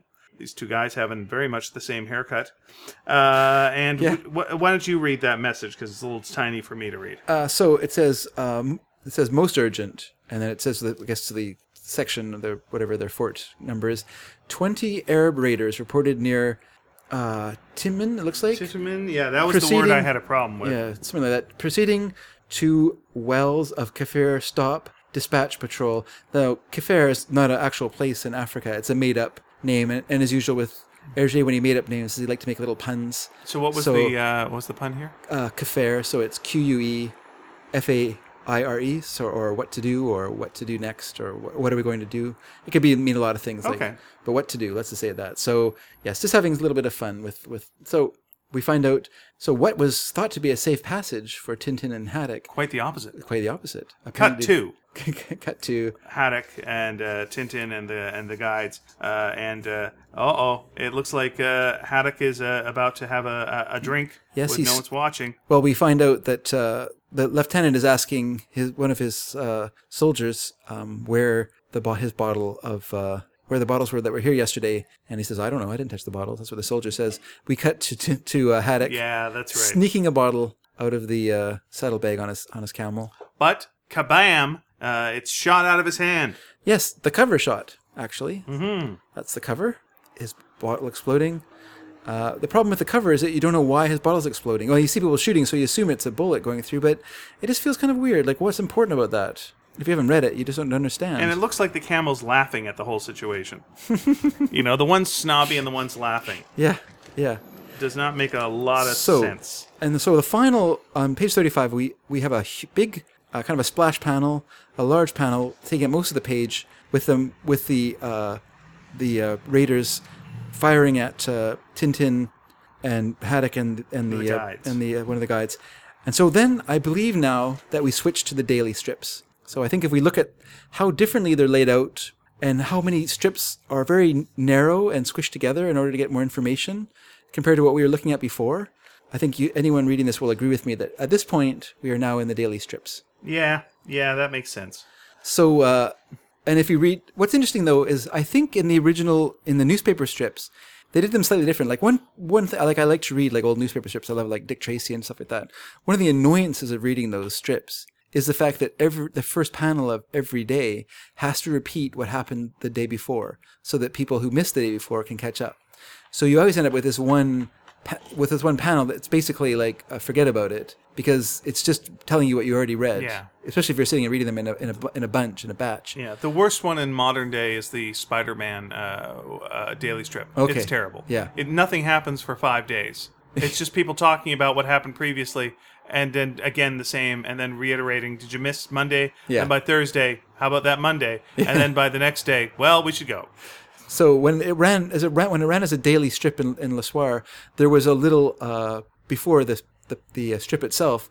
There was a little description of what had ha- what had happened. So it every day it had a little précis that ge- that let you know what you what you had missed if you did Yeah. miss. Well- so rather than incorporate it into the strip, it was just it was a which is better I think to have the to have it that way. I agree. And uh, now that you're mentioning it, when I said that this moves along at such an incredible pace, uh, I think it is because there's so many panels here, which would seem to slow things down, but it actually doesn't. It just like whips you through it. Yeah. Uh, just a little happens in each panel, so Yeah, yeah. you're uh, going along. And here's what's happening. And also every panel practically ends with some sort of a yeah. cliffhanger or a little stinger, whether it's um, Haddock beginning to drink, you know, that's going to be bad. Uh, you know, um, Tintin about to fire uh, on a on a soldier, a soldier getting shot at, just things like that. That you know, are so it's it's very interestingly done. It's very Yeah. interestingly done. So, uh, yeah, Tintin, as you say, uh, Haddock starts to drink, uh, then pulling out his gun. Tintin uh, shooting, uh, not shooting the person and killing them, but is shooting the sand in front of them to get sand in Yeah, their eyes. yeah. Because Tintin's a good man. Yes. And is not trying to kill. Yeah.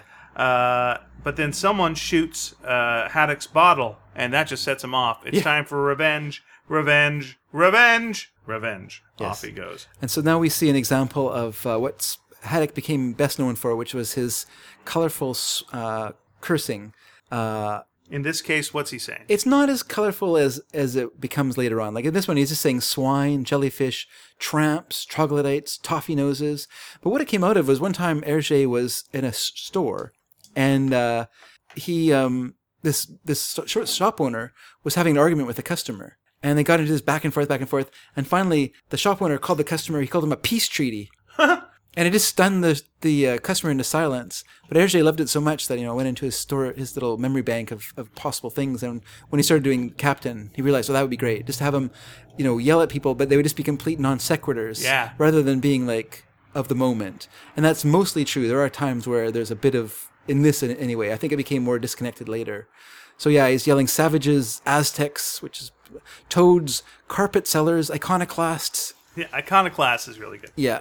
So uh, some saint much watch wants to watch over drunkards. It's a miracle he hasn't been hit, says uh, says Tintin. And then we see one of his uh, one of his most pop- popular ones, which is uh, well, ectoplasm was one, but also Bashi Bazouks, which, believe it or not, I actually know what those are. It's not related to Ralph Bakshi in any way. It's not related to Ralph Bakshi. The uh, Bashi Bazouks were Turkish irregular mercenaries. Very nice. Yeah, so uh, that was where that word came from. Basically, what uh, Hergé did was he just took out a bunch of dictionaries and uh, science books and stuff like that, and just went through and looked for words that were interesting. And he would find find find these interesting words. He made one mistake though. One time he put in this word, and I can't remember what it was now. But what it was was it was uh, something to do with the the working of the bowels, and not in a nice way. Oh, okay. And so one of his friends wrote an irate letter to him posing as a father who read this in, in, in Tintin and how angry he was. And Hergé was just all torn up about it because he was a real sucker. He always Yeah. fell for practical jokes because he's such an earnest person. And uh, yeah, so they just had a good, good general laugh about that, of course.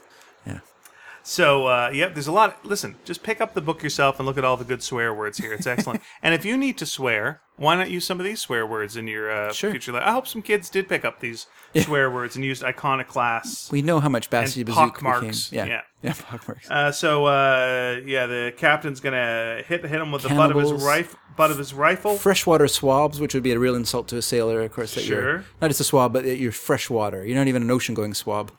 Absolutely. How low? Cowards, baboons, parasites. oh, you're gonna read them all. Go Yep. for it. No, no, it's okay. So uh, then uh, he's uh, yeah, there. I already said that one. Uh, he's gonna hit them with the butt of his rifle. Ends up hitting himself in the head. Yeah. almost knocking himself out. Uh, thinks he's driving them off. Uh, good for him, but it was the lieutenant. Yes. uh, and uh, his uh, fellas that uh, drove them off. In fact, Just, uh, just a, a little interesting point here is if you look on uh, the third, third tier, last panel, the captain's shirt is green. So I don't know what happened there. I don't know if the, if someone accidentally colored the desert into a Hmm. shirt and then added the blue to it, and then it caused a, it to turn green, or just they ran out of blue. I don't well, know. if you want to take your book back for your money back, you, you probably I think you have the same problem in yours. Yeah, we should both take our books back. Get a refund. All right. Good luck. So, Lieutenant, well, he showed up at the right moment. Yeah, in the nick of time. There you are. Uh, Lieutenant says, uh, you know, uh, this morning I received uh, the radio warning and everything that. And uh, now, as soon as my men return with their prisoners, we'll all ride north together to prevent further incidents like this. And so they do. After several days' journey, uh, Tintin and the captain come to uh, Bagghar, a large Moroccan port. Just to interject, uh, Please ba- interject. Bagghar, once again, French slang for a scrape or a fight. Very nice. So, So, more uh, of Hergé just having fun. So they're both wearing some nice pith helmets now, uh, walking through. It looks like the marketplace.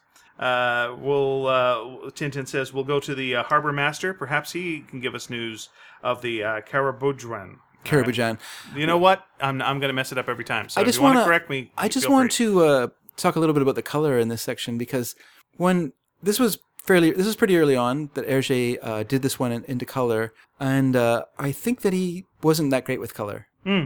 Like I think he knew what he wanted, he did not know how to get there. Yeah. And so I just, you know, like when you look at this, there's, I feel that way about the fire. It's, it's too detailed for a Tintin story.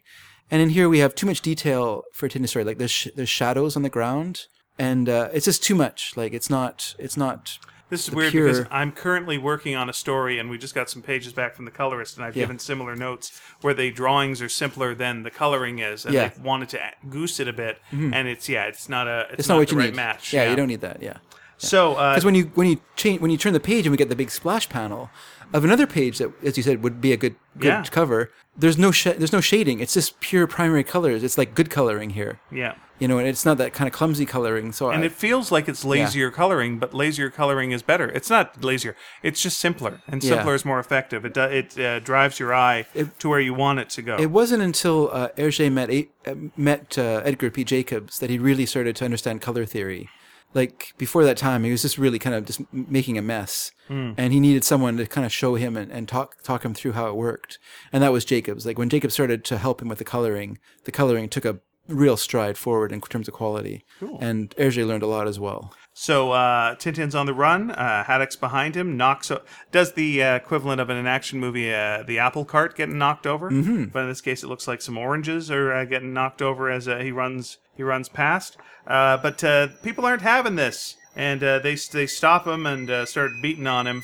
The police show up. Yeah. Uh, everyone, break it up. Move along. Move along. A uh, bunch of savages. Uh, says Haddock. I disagree with that. Haddock. It seems like you're really the savage here.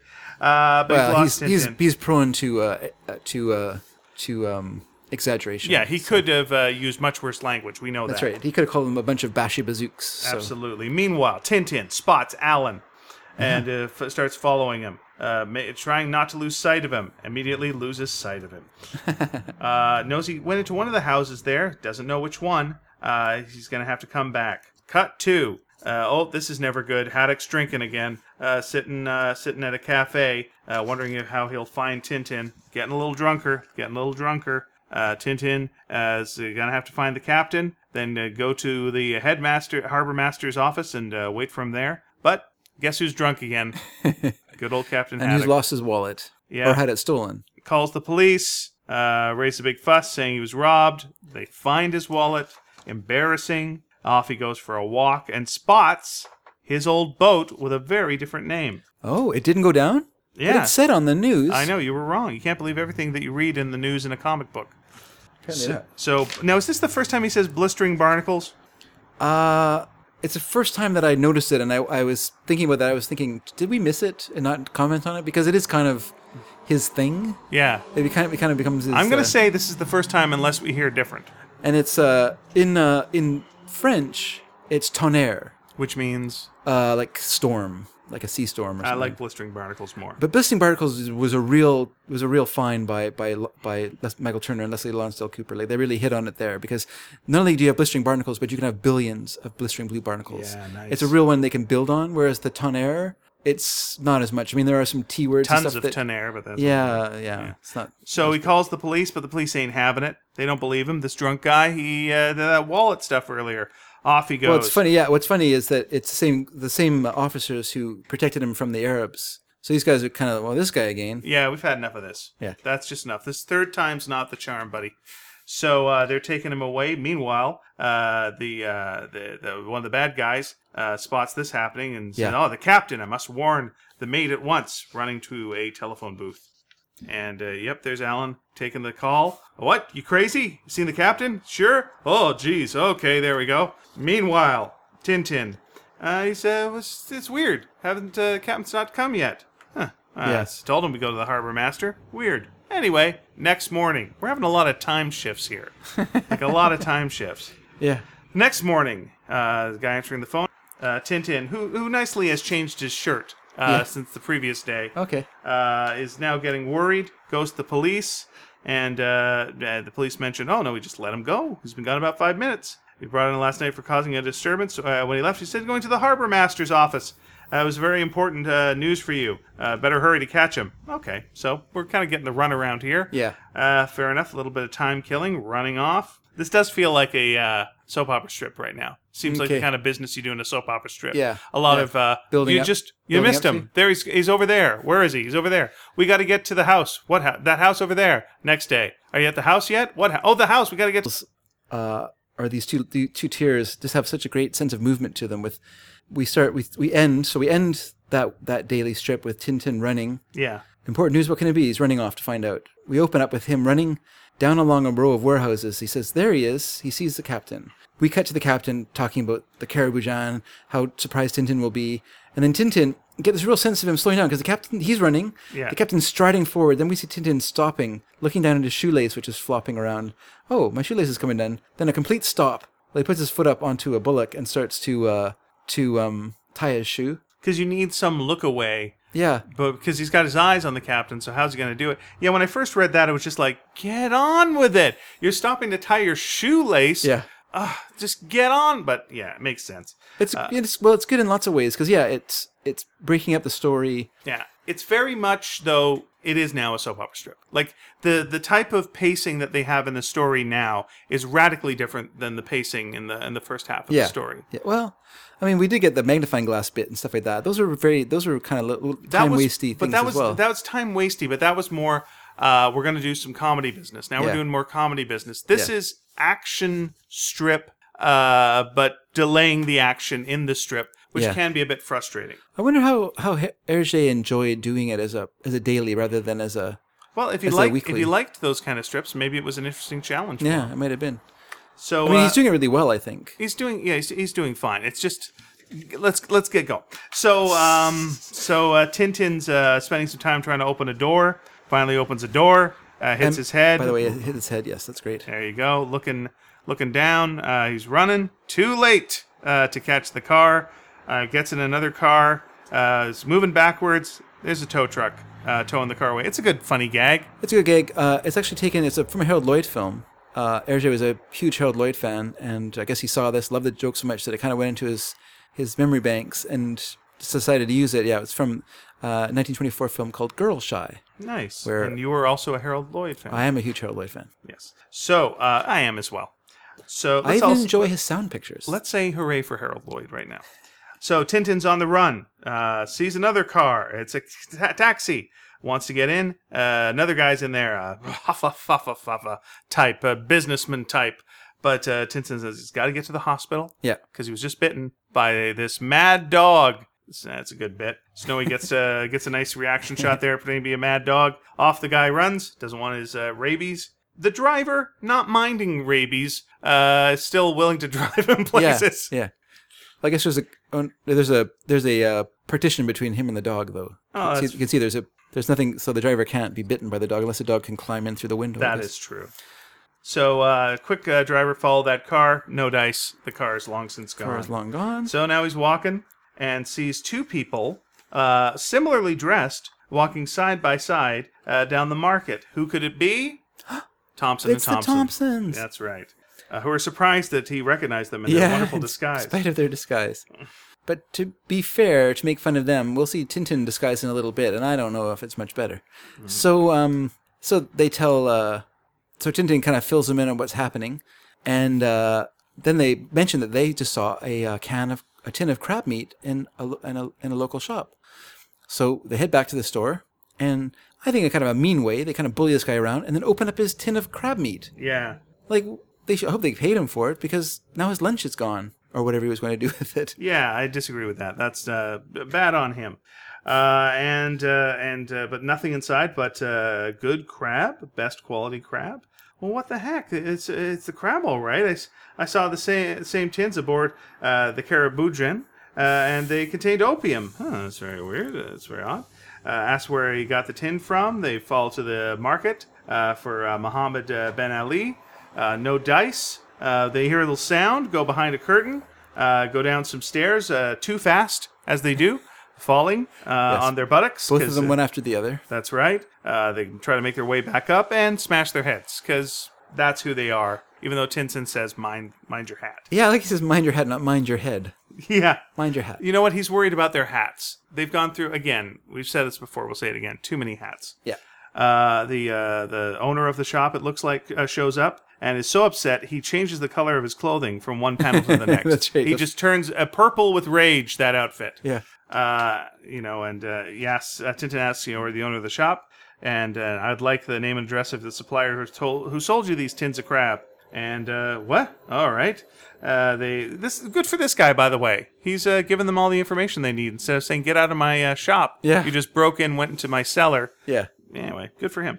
It's a- so th- he says that uh, they came from uh, Omar Ben Salaad, the biggest trader in Bagghar. Omar Ben Salaad is a pun uh, that uh, somehow spells out lobster salad in French. Okay. So there you go, everybody. You're in on the secret now. There's no secret too small that I will not reveal it Sure. in this show.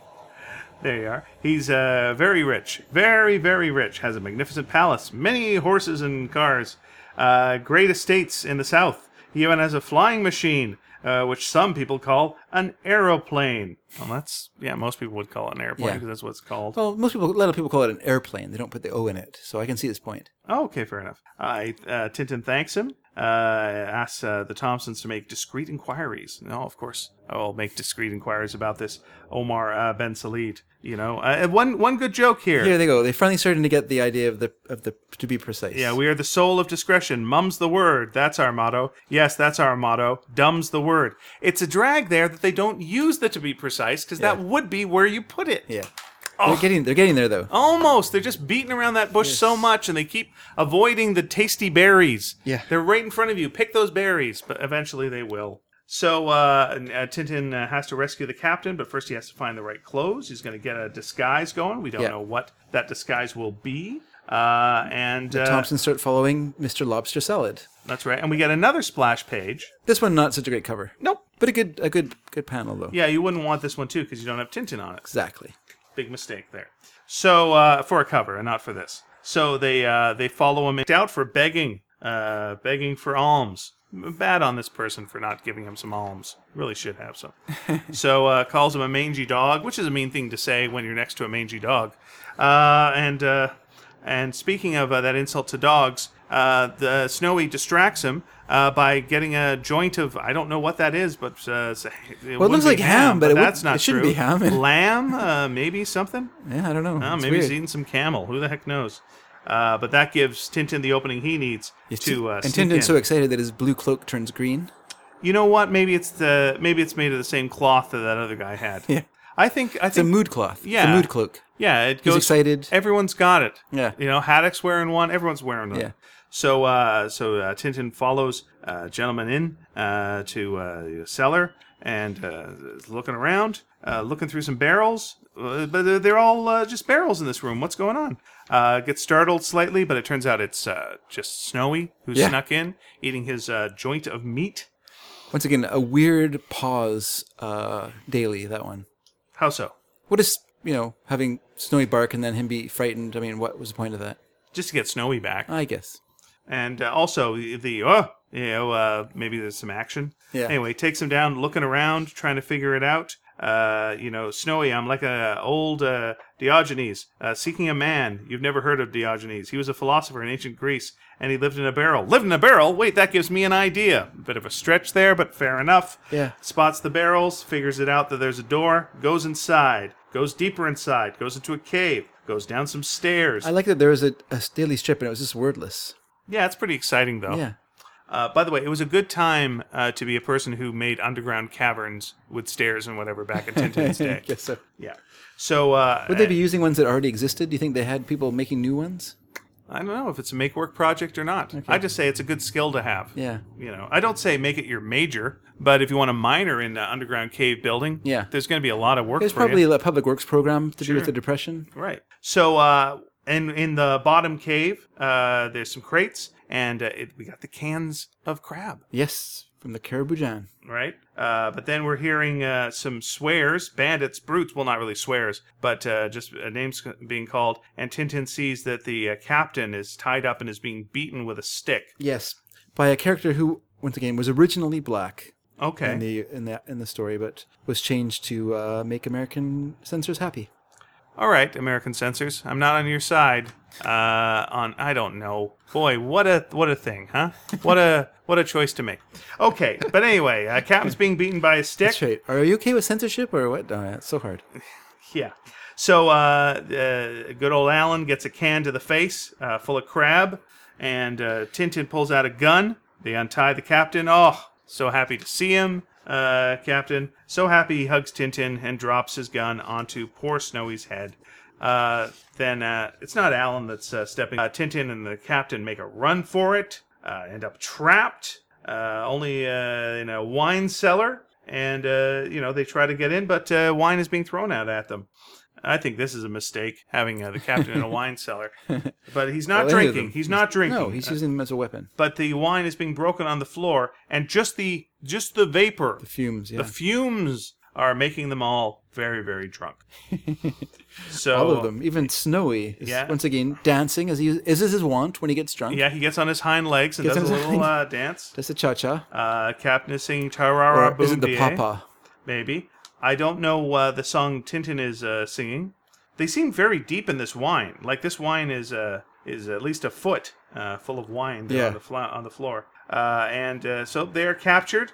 They're they are taken, and uh, then uh, a fight occurs.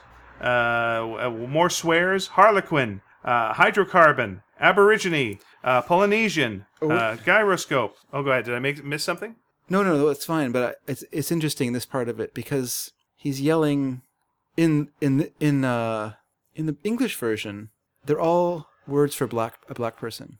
Are they? Yeah, blackamoor, Oh, okay. anthracite, which is coal, coconut, fuzzy wuzzy. That's a actual British slang Yeah. for a black person. Cannibal refers to black person. Uh, Polynesian, isn't that what he says? Polynesian. That- Uh, no. Oh yeah, Polynesian and then uh, gyroscope. he calls him a Aborigine. So that Oh no, I've got that. I've got the yeah Blackamoor Anthracite. Yeah, you're right. An- Yeah. Anthropithecus, which is a which which is a a um early human Blackbird. blackbird. Yeah, another one. Yeah, these are all rough. Okay. So now what's interesting because I was I, th- I was looking at that I was thinking like well did did Hergé say that himself? So I, loo- I looked at the French version of it. yeah. Now in the French version he says harlequin, Okay. he says hydro, hydro, hydrocarbon, Mm-hmm. but he says uh, he says Zulu, Mm-hmm. but he also says Kanak, which is a native or inhabitant of New Caledonia who uh, sought independence from from France. So that doesn't seem quite as bad. He says emplatra, which is a patch. Uh, doryphore, which is an annoyingly persistent and pedantic critic. Mm-hmm. He does say noix de coco, so coconut. Uh, Zouave, which was a member of the French Light Infantry Regiment in North Africa, or could also mean a woman's pants, particular style of woman's pants. And then uh, uh, it's interesting. So he's not. Uh, and then he says um, in the in the French one, he also says uh, a version of Anthropithecus as well. So it's hard to know because he Hergé is using those words, and so you don't know if he's using them to describe this person or if they're just being used as a mix of, of insults and general. Yeah, it seems like it seems like insults for a black person, and it seems like you know. And again, hydrocarbon. yeah, it's carbon would be black. Black is carbon. I could see that maybe. Well, hydrocarbon, I don't think is black. But okay, It seems a weird. It's a, a it's a it's a weird one that's a like. doryphore, an annoying and persistent critic. Well, I don't have Dory four here. No, I'm just saying. But so they changed them. Like Yeah. so, Turner and and Lonsdale What, what I'm saying here is like okay, changed here's them and made here's them the different. it's probably oh this probably isn't great, but uh, what it, what I can eh, again it's like try to justify. All right, here's my try to justify. Uh, it's the captain, and he's not a great character. He's not a good guy. So his swears right now towards this guy being Yeah. racial. Yeah. This is a guy who's like, let him burn, throw him in the sea. I'm gonna I'm gonna drink your head. Like he's not a positive. Like we know him, uh, or you know him as the sidekick character. At this point, he's not a sidekick. Mm-hmm. Yeah. he's a drunken captain. Yeah. you know who's not necessarily a good guy. You know, But- we like him. He's interesting, but When I originally read it, if it was Tintin yelling those things, that would be a very different story. when I originally read it, I wrote I wrote a post it and I put it on. It just says "not nice," pointing at that balloon with him saying. I'm going to saying give those you words. that. I'm going to definitely give it's not nice. And that's why I was curious because because I was I was curious what Hergé and I think Hergé mixed it up more. I mean, he does put those words in there, coconut and stuff like that, and I think those were uh, slang for black people. Later, he's calling it saying licorice. Yeah. uh, you know. Okay. But he also says anacoluthon, which is uh, an ungrammatical sentence. So that's meaningless. It's just, a, it's just a, yeah. those are just those are a nincompoop. Those are just harmless, either nonsense words like peace treaty. It's man, it's a weird one. actual- It's like it's like when you've got ten words and like seven of them are are could be racial slurs, and then there's three mix 'em ups in there. Yeah. it is a weird one, eh? yeah, Okay. Well, moving on as we must. because I think there's less. Oh, we're not. We're we're going. Well, I just want to say that Go ahead. Harlequin, nothing to do with any of that stuff. I just think that some of the words, like there's less in Hergé's. This is more of a mixture of stuff. So some of them are actual words that would have been used in insulting, insultingly of a black person. Right. And other ones are just pure nonsense, like peace treaty. You know, so it's like he's, it's like he hasn't quite got the hang of it yet either. Yeah. And Lonsdale Cooper and and Michael Turner make it worse by by adding words that are actual. Yeah. You know, Kind of going half and a half on that. they they don't even go half and half. Those are all. Yeah. I guess They're you're all right. in. Except for yeah, as you say, like inter. You know. Well, gyroscope is not, yeah. but a lot of them are. It's just weird. It's just weird. Okay. So, uh, meanwhile, uh, the great uh, Omar Ben Salaad has returned from the uh, mosque. Uh, Thompsons are uh, saying, well, let's go ask him a couple of questions. They are questioning him uh, and are very upset. At the uh, he's very upset at the idea that he's being accused of being a drug runner. Uh, and is yelling at them about this uh, until the secret bookshelf behind him opens, smacking Yeah. him in the head, The knocking henchman his runs out. knocking his glasses off. Uh, a very drunk and sweary captain comes out, followed by a drunk uh, Tintin, uh, followed by a uh, bitey Snowy who bites him on the butt as he pulls a gun, uh, uh, trying to shoot uh, Tintin. Uh, shoots up in the air instead. A chandelier comes down or a light and just lands on his head, uh, knocking him unconscious. Yeah. where he lands on Snowy. of course. Poor Snowy. And uh, Tintin, uh, now out of the basement and having been hit on the head, uh, sobers up quick. Yeah. yeah. Nothing like a concussion to make your head clear.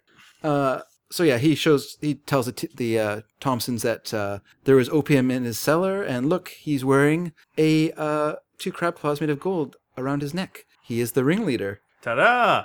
They report him. Uh, they, the, the, the authorities can't believe it, uh, but uh, the Thompsons are so adamant they raise up uh, Kane while discussing it, and more plaster falls down onto their heads. Meanwhile, uh, uh, Haddock chases the henchman out onto the road, where he meets up with his friends, the policemen, once again. He says to them, "Ah, see," he says, "arrest that Negro." I know. see, that's why because it was uh, left. The, the character was changed from a from a black guy to. How do you miss that? I think Hergé he didn't like these changes, so he just didn't want to change those things, so he just left it in. but it makes no sense then. And first of all, it's not fine with that. It's, well, that's lovely that he's fine with it, but it makes no sense story wise. So Yeah. don't be fine with it. You know, Yeah. if No, you if you turn a if you turn a goat into a duck, uh, then go then don't go follow that goat. yeah. You but if you were change that. forced to change the goat into a duck, Yeah. Then, Then- you know it still screws up your story Eh. to all of a sudden call someone uh, that, which, you know, at the time was a word that you would use. That's probably the least uh, bad of the bunch, but, it now makes no sense at all. it wouldn't have con- been considered offensive at all. I mean, the, no, I know it's not offensive, but again, uh, as we said, like forget offensive. It Yeah. makes no sense. Like you no, no, I know. Yeah, you got to change. You got to change it all, or you don't change like one thing. Even if you're protesting, uh, someone along the line, uh, fix that, guys. Next time you do a rewrite of this, page fifty-eight, uh, top top of the page. Yeah, it's curious that uh, Turner and Lonsdale Cooper didn't just change it themselves while they're doing the translation. yeah. So, uh, so they- but I guess well, when they did the original translation, they were probably they were working from the one with the black person in it as well. So it wasn't till they till they did the American version after they had done their translation that Fair they- enough. that, that that was changed. And it's not really up to Hergé. He's not. I mean, I guess Understood. he Some- doesn't. It's up to the publisher to do those changes. and whoever they can be bothered. whoever it was up to, uh, fix that, guys, because that be makes worried. no sense. they can be bothered. Well, they be bothered now because it makes no sense. Uh, and you're going to have to change the word anyway, so fix it.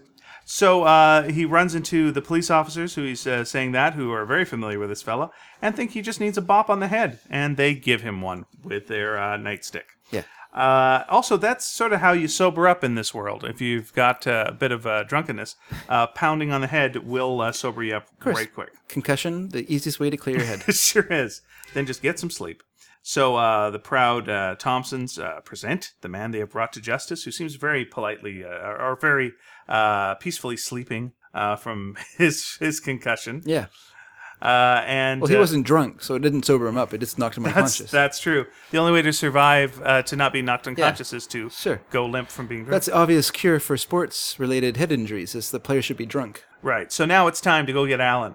So off they go uh, down the stairs, uh, checking for him. Uh, nope, he didn't go this way. He must have gone the other way. Come on, we got to go to the harbor. He's a sailor. He'll probably uh, make for there. And right, Tintin is. So uh, the police are being called uh, from the harbor. The uh, man jumped aboard a stolen motorboat, and he was gone in a flash. Uh, Tintin uh, and the Thompsons uh, get into the boat, and uh, as usual, uh, the Thompsons, when they ride with Tintin, Yeah. will end up either on the street or uh, some some somewhere else. And in this uh, case, they end up in the drink as they're trying to like untether the boat. Yes. So uh, so Tintin now is up against Allan in a boat on boat action sequence, which is very well drawn boats. Yeah, very very nice. And uh, once again, reading it, you, you can see the daily, the you know the daily, uh, the how it worked as a daily. So that but what's interesting to me is that um, he he's able to uh, what's the word I'm looking for? He's able to to kind of duplicate what he's doing but without it being boring. So you can follow that from day to, from day to day without it without it uh, being completely confusing. So you know you can see him fixing his net and then. Allan looking back, you know, devil take him. Boy, Allan has curly hair without his hat on, doesn't he? Yes, he does. It's a fine head of curly hair. And then, uh, you know, then we have the cut to next day. The boats are charging after each other. Allan firing at it, so you know it's a chase. And then Tintin hitting him on the hand. So that ends that day. And then the next the next day starts with them throwing the note the net on him. Yeah. So it's kind of repeats it, but changes it slightly, so it's not really dull. Well, what I like too is, you know, it kind of bothered me in that first first couple of panels because uh, Tintin's on the chase and he's just delayed by uh, something. What is it? It's a fishing net. It it just feels like, oh, just get on with it. But it's for a reason because why would else would Tintin have the net? Yeah. he's got it and he tosses it on him. That catches him. Yeah, a wet net thrown on Allan. Yuck. And then, uh, then I like uh, I like this. th- There's a sequence where the the uh, policeman is watching this act activity with through a telescope and giving us a color commentary, and then or play by play, and then uh, Haddock snatches the uh, the the uh, tele- the uh, telescope away from him to watch what's happening. He starts doing the color commentary or the play by play, and meanwhile the policeman is ready to truncheon him to death. But he is his hand is stopped. Yes. That's right. So uh, everything's fine. Uh, and Haddock uh, welcomes uh, Tintin uh, back to the docks Says there's someone waiting for you up here. Congratulations, Mr. Tintin. Who is this chap? Well, it's the fellow we remember from the beginning of the story. Yes. It turns out that he actually is Japanese. Okay. That I was right all along. Good. and that it's uh, Bunji Kuraki of the Yokohama Police Force. Mm-hmm. So here's uh, here is Hergé really letting that neutral flying that neutral uh, neutral flag high here because not only it doesn't it doesn't have any Germans in this, but I mean Jap- Japan was also at war Yeah. against the Allies at this point, and so but you know you're gonna have to have a fair representation of all the sides. You know you don't want to judge anybody. We have to you know make sure that we are the you know the media between between the different warring factions. We don't want to alienate anyone anyone. So let's put in this character, a sympathetic Japanese character, after we had the Blue Lotus, which was very unsympathetic Japanese characters. This time we have a sympathetic one. And uh, like uh, the professor in the last story, or maybe it was the previous story, uh, he has been kidnapped for the entire issue Yeah. from the very beginning. Yeah. You're like, Who's that guy? He's gone. Who's and then oh, I've been kidnapped the whole time. Oh, well, nice to see you in the last couple of pages. Yes, just so we can come in and give a long uh, bit of uh, Exposition. exp- exposition, yeah. Someone's got to do these exposition dumps, and it might as well be someone like him. Yeah. So, uh, yeah, just uh, was going to warn you about uh, the risk. Uh, didn't do a really good job about it. Uh, but, you know, uh, he, he's saying one night I, I met a sailor called Herbert Dawes, who was one of the crew and later was drowned. That's it. He was drunk and boasted that he could get me some opium. Prove it. He showed me an empty tin, which he said contain, contained the drug. I asked him to bring me a full tin the next day, but the next day he did not come, and I was kidnapped and that's uh, and that and they must have done away with him. That's why the bit of the label found on him with the word uh, uh, in pencil. There you are. Yeah. Uh, well, I asked him the name of the ship, but he was so drunk. Uh, I couldn't hear what he mumbled, so he wrote it on a scrap of paper. He put the paper in his own pocket. There you go.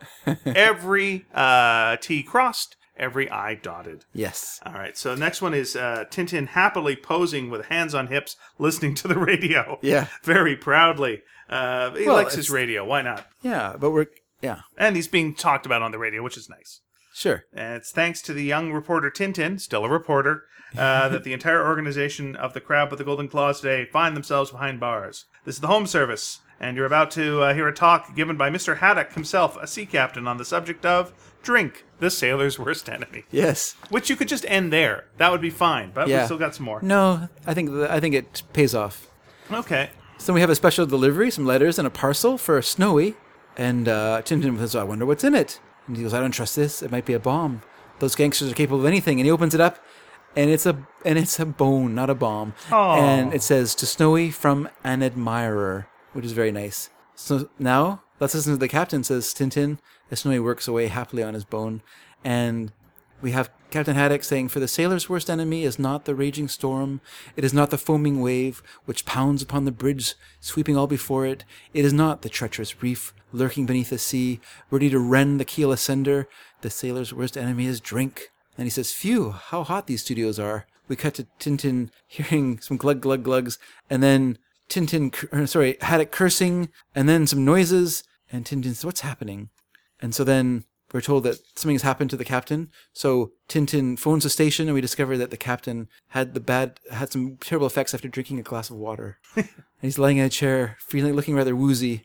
And then we the end with uh, Snowy with the big the big bone he got from an admirer And looking at us directly. directly at us. Yeah. Yeah, Maybe he got the bone from us. Maybe we're the we're the admirers. Yeah. is there an admirer that we should know is, or is it just a generic admirer here? Am I missing something no, I think there? it's just a generic admirer. Yeah, yeah. Okay, that's Yeah. interesting. Uh, but no, it's a good end gag to uh, to go with. He finally had a drink of water. Yeah. and that just knocked him completely. Yeah. out. Fair enough. No, it's good stuff. Yep, it's uh, good stuff. It's it's an interesting pacing shift uh, in the second half of the book. Uh, does it maintain? Does the next book? I don't want to get too many spoilers, but does this daily strip aspect continue in Yeah. the next story? Yeah, from now, from from as long as he's writing or writing and drawing for Le Soir, it'll be for da- as daily strips. Okay. So it's going to be a different different feel in the next book as well. Okay, and the next book will be uh, the Shooting Star. Yep. Uh, now, is there anything else that you wanted to uh, Yeah. cap things off with? I just wanted to uh, just say a little bit about the um, final part of the publication, and a little bit about um, just the last little bit of history of this time for for Hergé. Well, we talked about golden books, so we don't really need to talk about that. So, and like we talked about last time, the Crab with the Golden Claws and King Ottokar Scepter were two of the first books that were published uh, by Methuen. There was an attempt by by um, Casterman to publish um, the uh, Secret of the Unicorn and Red Rackham's uh, Treasure in Britain. They put out their own version of it in English with their own English translation. just after it was published by the Eagle, after the Eagle did a version of King Ottokar Scepter, they thought they'd try it themselves, so they, but it didn't fly at all. It didn't do very well at all. And so it was not for another six years that Methuen decided to try to publish them and brought in uh, Cooper and Turner as the translators. And they translated every Tintin book. So there's that continuity as well as their own development of understanding the characters that brings out more as it goes along. The only problem is is that they did not do them chronologically. So it kind of messes with their minds. But and that's why there is some some problems in that way. Um, so in terms of golden books, they did publish the four books: King Ottokar Scepter, The Secret of the Unicorn, Red Rackham's Treasure, as well as The Crab with the Golden Claws in 1959. And then they the next year they published Destination Moon and Explorers on the Moon. But unfortunately, it just never caught on, and they did not have the stick to itiveness to keep on trying. And so ev- eventually, in the mid 70s, uh, Little Brown started publishing them, and they just published the Methuen versions. They didn't even do their own translations. Um, so also, what was happening? Uh, Hergé uh, had a meta friend, met a guy named Jacques van Melkebeek, or Melkebeek. I don't know how to say his name, but uh, he was an illustrator and a humorist, and he started to help Hergé with Le Soir Jeunesse, and they also wrote a play together. They wrote a play called the uh, is called Tintin in the Indies or The Mystery of the Blue Diamond. And not only was it a stage play, it was also a musical. Hmm. And Tintin was played by a, a girl, Jean Jean Rubens. And basically, it borrows its setting from the second half of the Cigars of the Pharaoh. So it's them looking for this blue diamond for the for Maharaja, and it premiered at the Theatre Real de Galerie Saint Hubert in Brussels on the 15th of April, 1941, and around for three weeks, which wasn't bad. Unfortunately, any trace of it has completely disappeared. So there's no hmm. script or anything for us to know exactly what happened. But what was significant that night was that was the night that, on opening night, Hergé was introduced to E.P. Jacobs, to Edgar P. Jacobs. And that was how they met each other. And that was how eventually Jacobs would come to work with Hergé. That's a little ways off, but this is the very first step on that road. Oh, neat. And that is all I have to say today. I doubt that's the case. Um, but hey, Final Dave, thoughts? Dave will say more things probably before the end of this. Final thoughts? You kind of give us your final thoughts on it. My final thoughts. Uh, no, I thought this was uh, very snappy. Yeah. Uh, moved moved along uh, at a good pace. I kind of miss a little bit of the travelogue aspect of the earlier Tintins, okay. where you learn a bit more about the land. Yeah. You know, you learn things like you take your shoes off when you go to a mosque. You do get that. Yeah. You know, and I think the way to do that kind of uh, information is through humor, and doing it through the Thompsons is a good way to go about yeah. this. Yeah. But I, I miss a bit of that. Uh, it was a little jarring with this having all the splash pages. That does break up the pace and yeah. takes you out of it for a step. Yeah. And you're like, well, what's the reason for this? So, yeah, uh, yeah pacing wise, uh, this one threw me off a little bit. It was a good, snappy story. I like the uh, Haddock character. Uh, I obviously I've seen him on the cover of others uh, Yeah. stories, uh, so I know he's coming up. Yeah. Uh, more. I hope uh, they don't uh, Fonzie him. I hope that they don't uh, make this side character who's interesting and a nice bit of flavoring. I hope he doesn't dominate the books in the future. Does he? You've read them probably. I haven't. Maybe he does. We'll see. But I like a little tus- a touch of him. Yeah. You know, is is fine. I'm curious to see where they're going to go with him. Uh, but hey, let me, as always, throw this now out to you, uh, the listener. To me? Uh, no, Oh, no, listener, no, I'm no, sorry. no. If you've, uh, if there's anything that you want to say about these books, or something you think that we've missed, or a topic you want to hear discussed on the show based on things we've already discussed, uh, please go to sneakydragon.com. That is our website. It's it's also the website for our other podcast, Sneaky Dragon. So if you want to hear us, by the way, talk about things other than Tintin, you could do that. We also had a podcast called Completely Beatles it's all us yapping. But anyway, if you go to sneakydragon.com, that's where you will find our message boards, and uh, we love to hear from you. On Facebook, we are we do have a totally Tintin page. Uh, we are sneaky underscore dragon on Twitter, and as always, we ask you this favor if you are up for it. Uh, if you could go to iTunes and give us uh, some sort of review that helps more people to find out about our podcast. We, at least in Canada, have been featuring nicely on the new and notable section of you know uh, uh, arts podcast. So that's been very nice. Uh, but yeah, it would help just to get people uh, listening and, and bring more uh, people to the show. We like you. We're happy with you guys. You're our we, you're special to us. Yeah. These people that are going to join up later, not as special. we got something. We got something going on. Yeah. You and I. All right. Anyway, uh, we would love to hear from you, and I think that's about it for now. I'm Ian Boothby, I'm David Dedrick. and this has been Totally Tintin. Join us next time for the Shooting Star.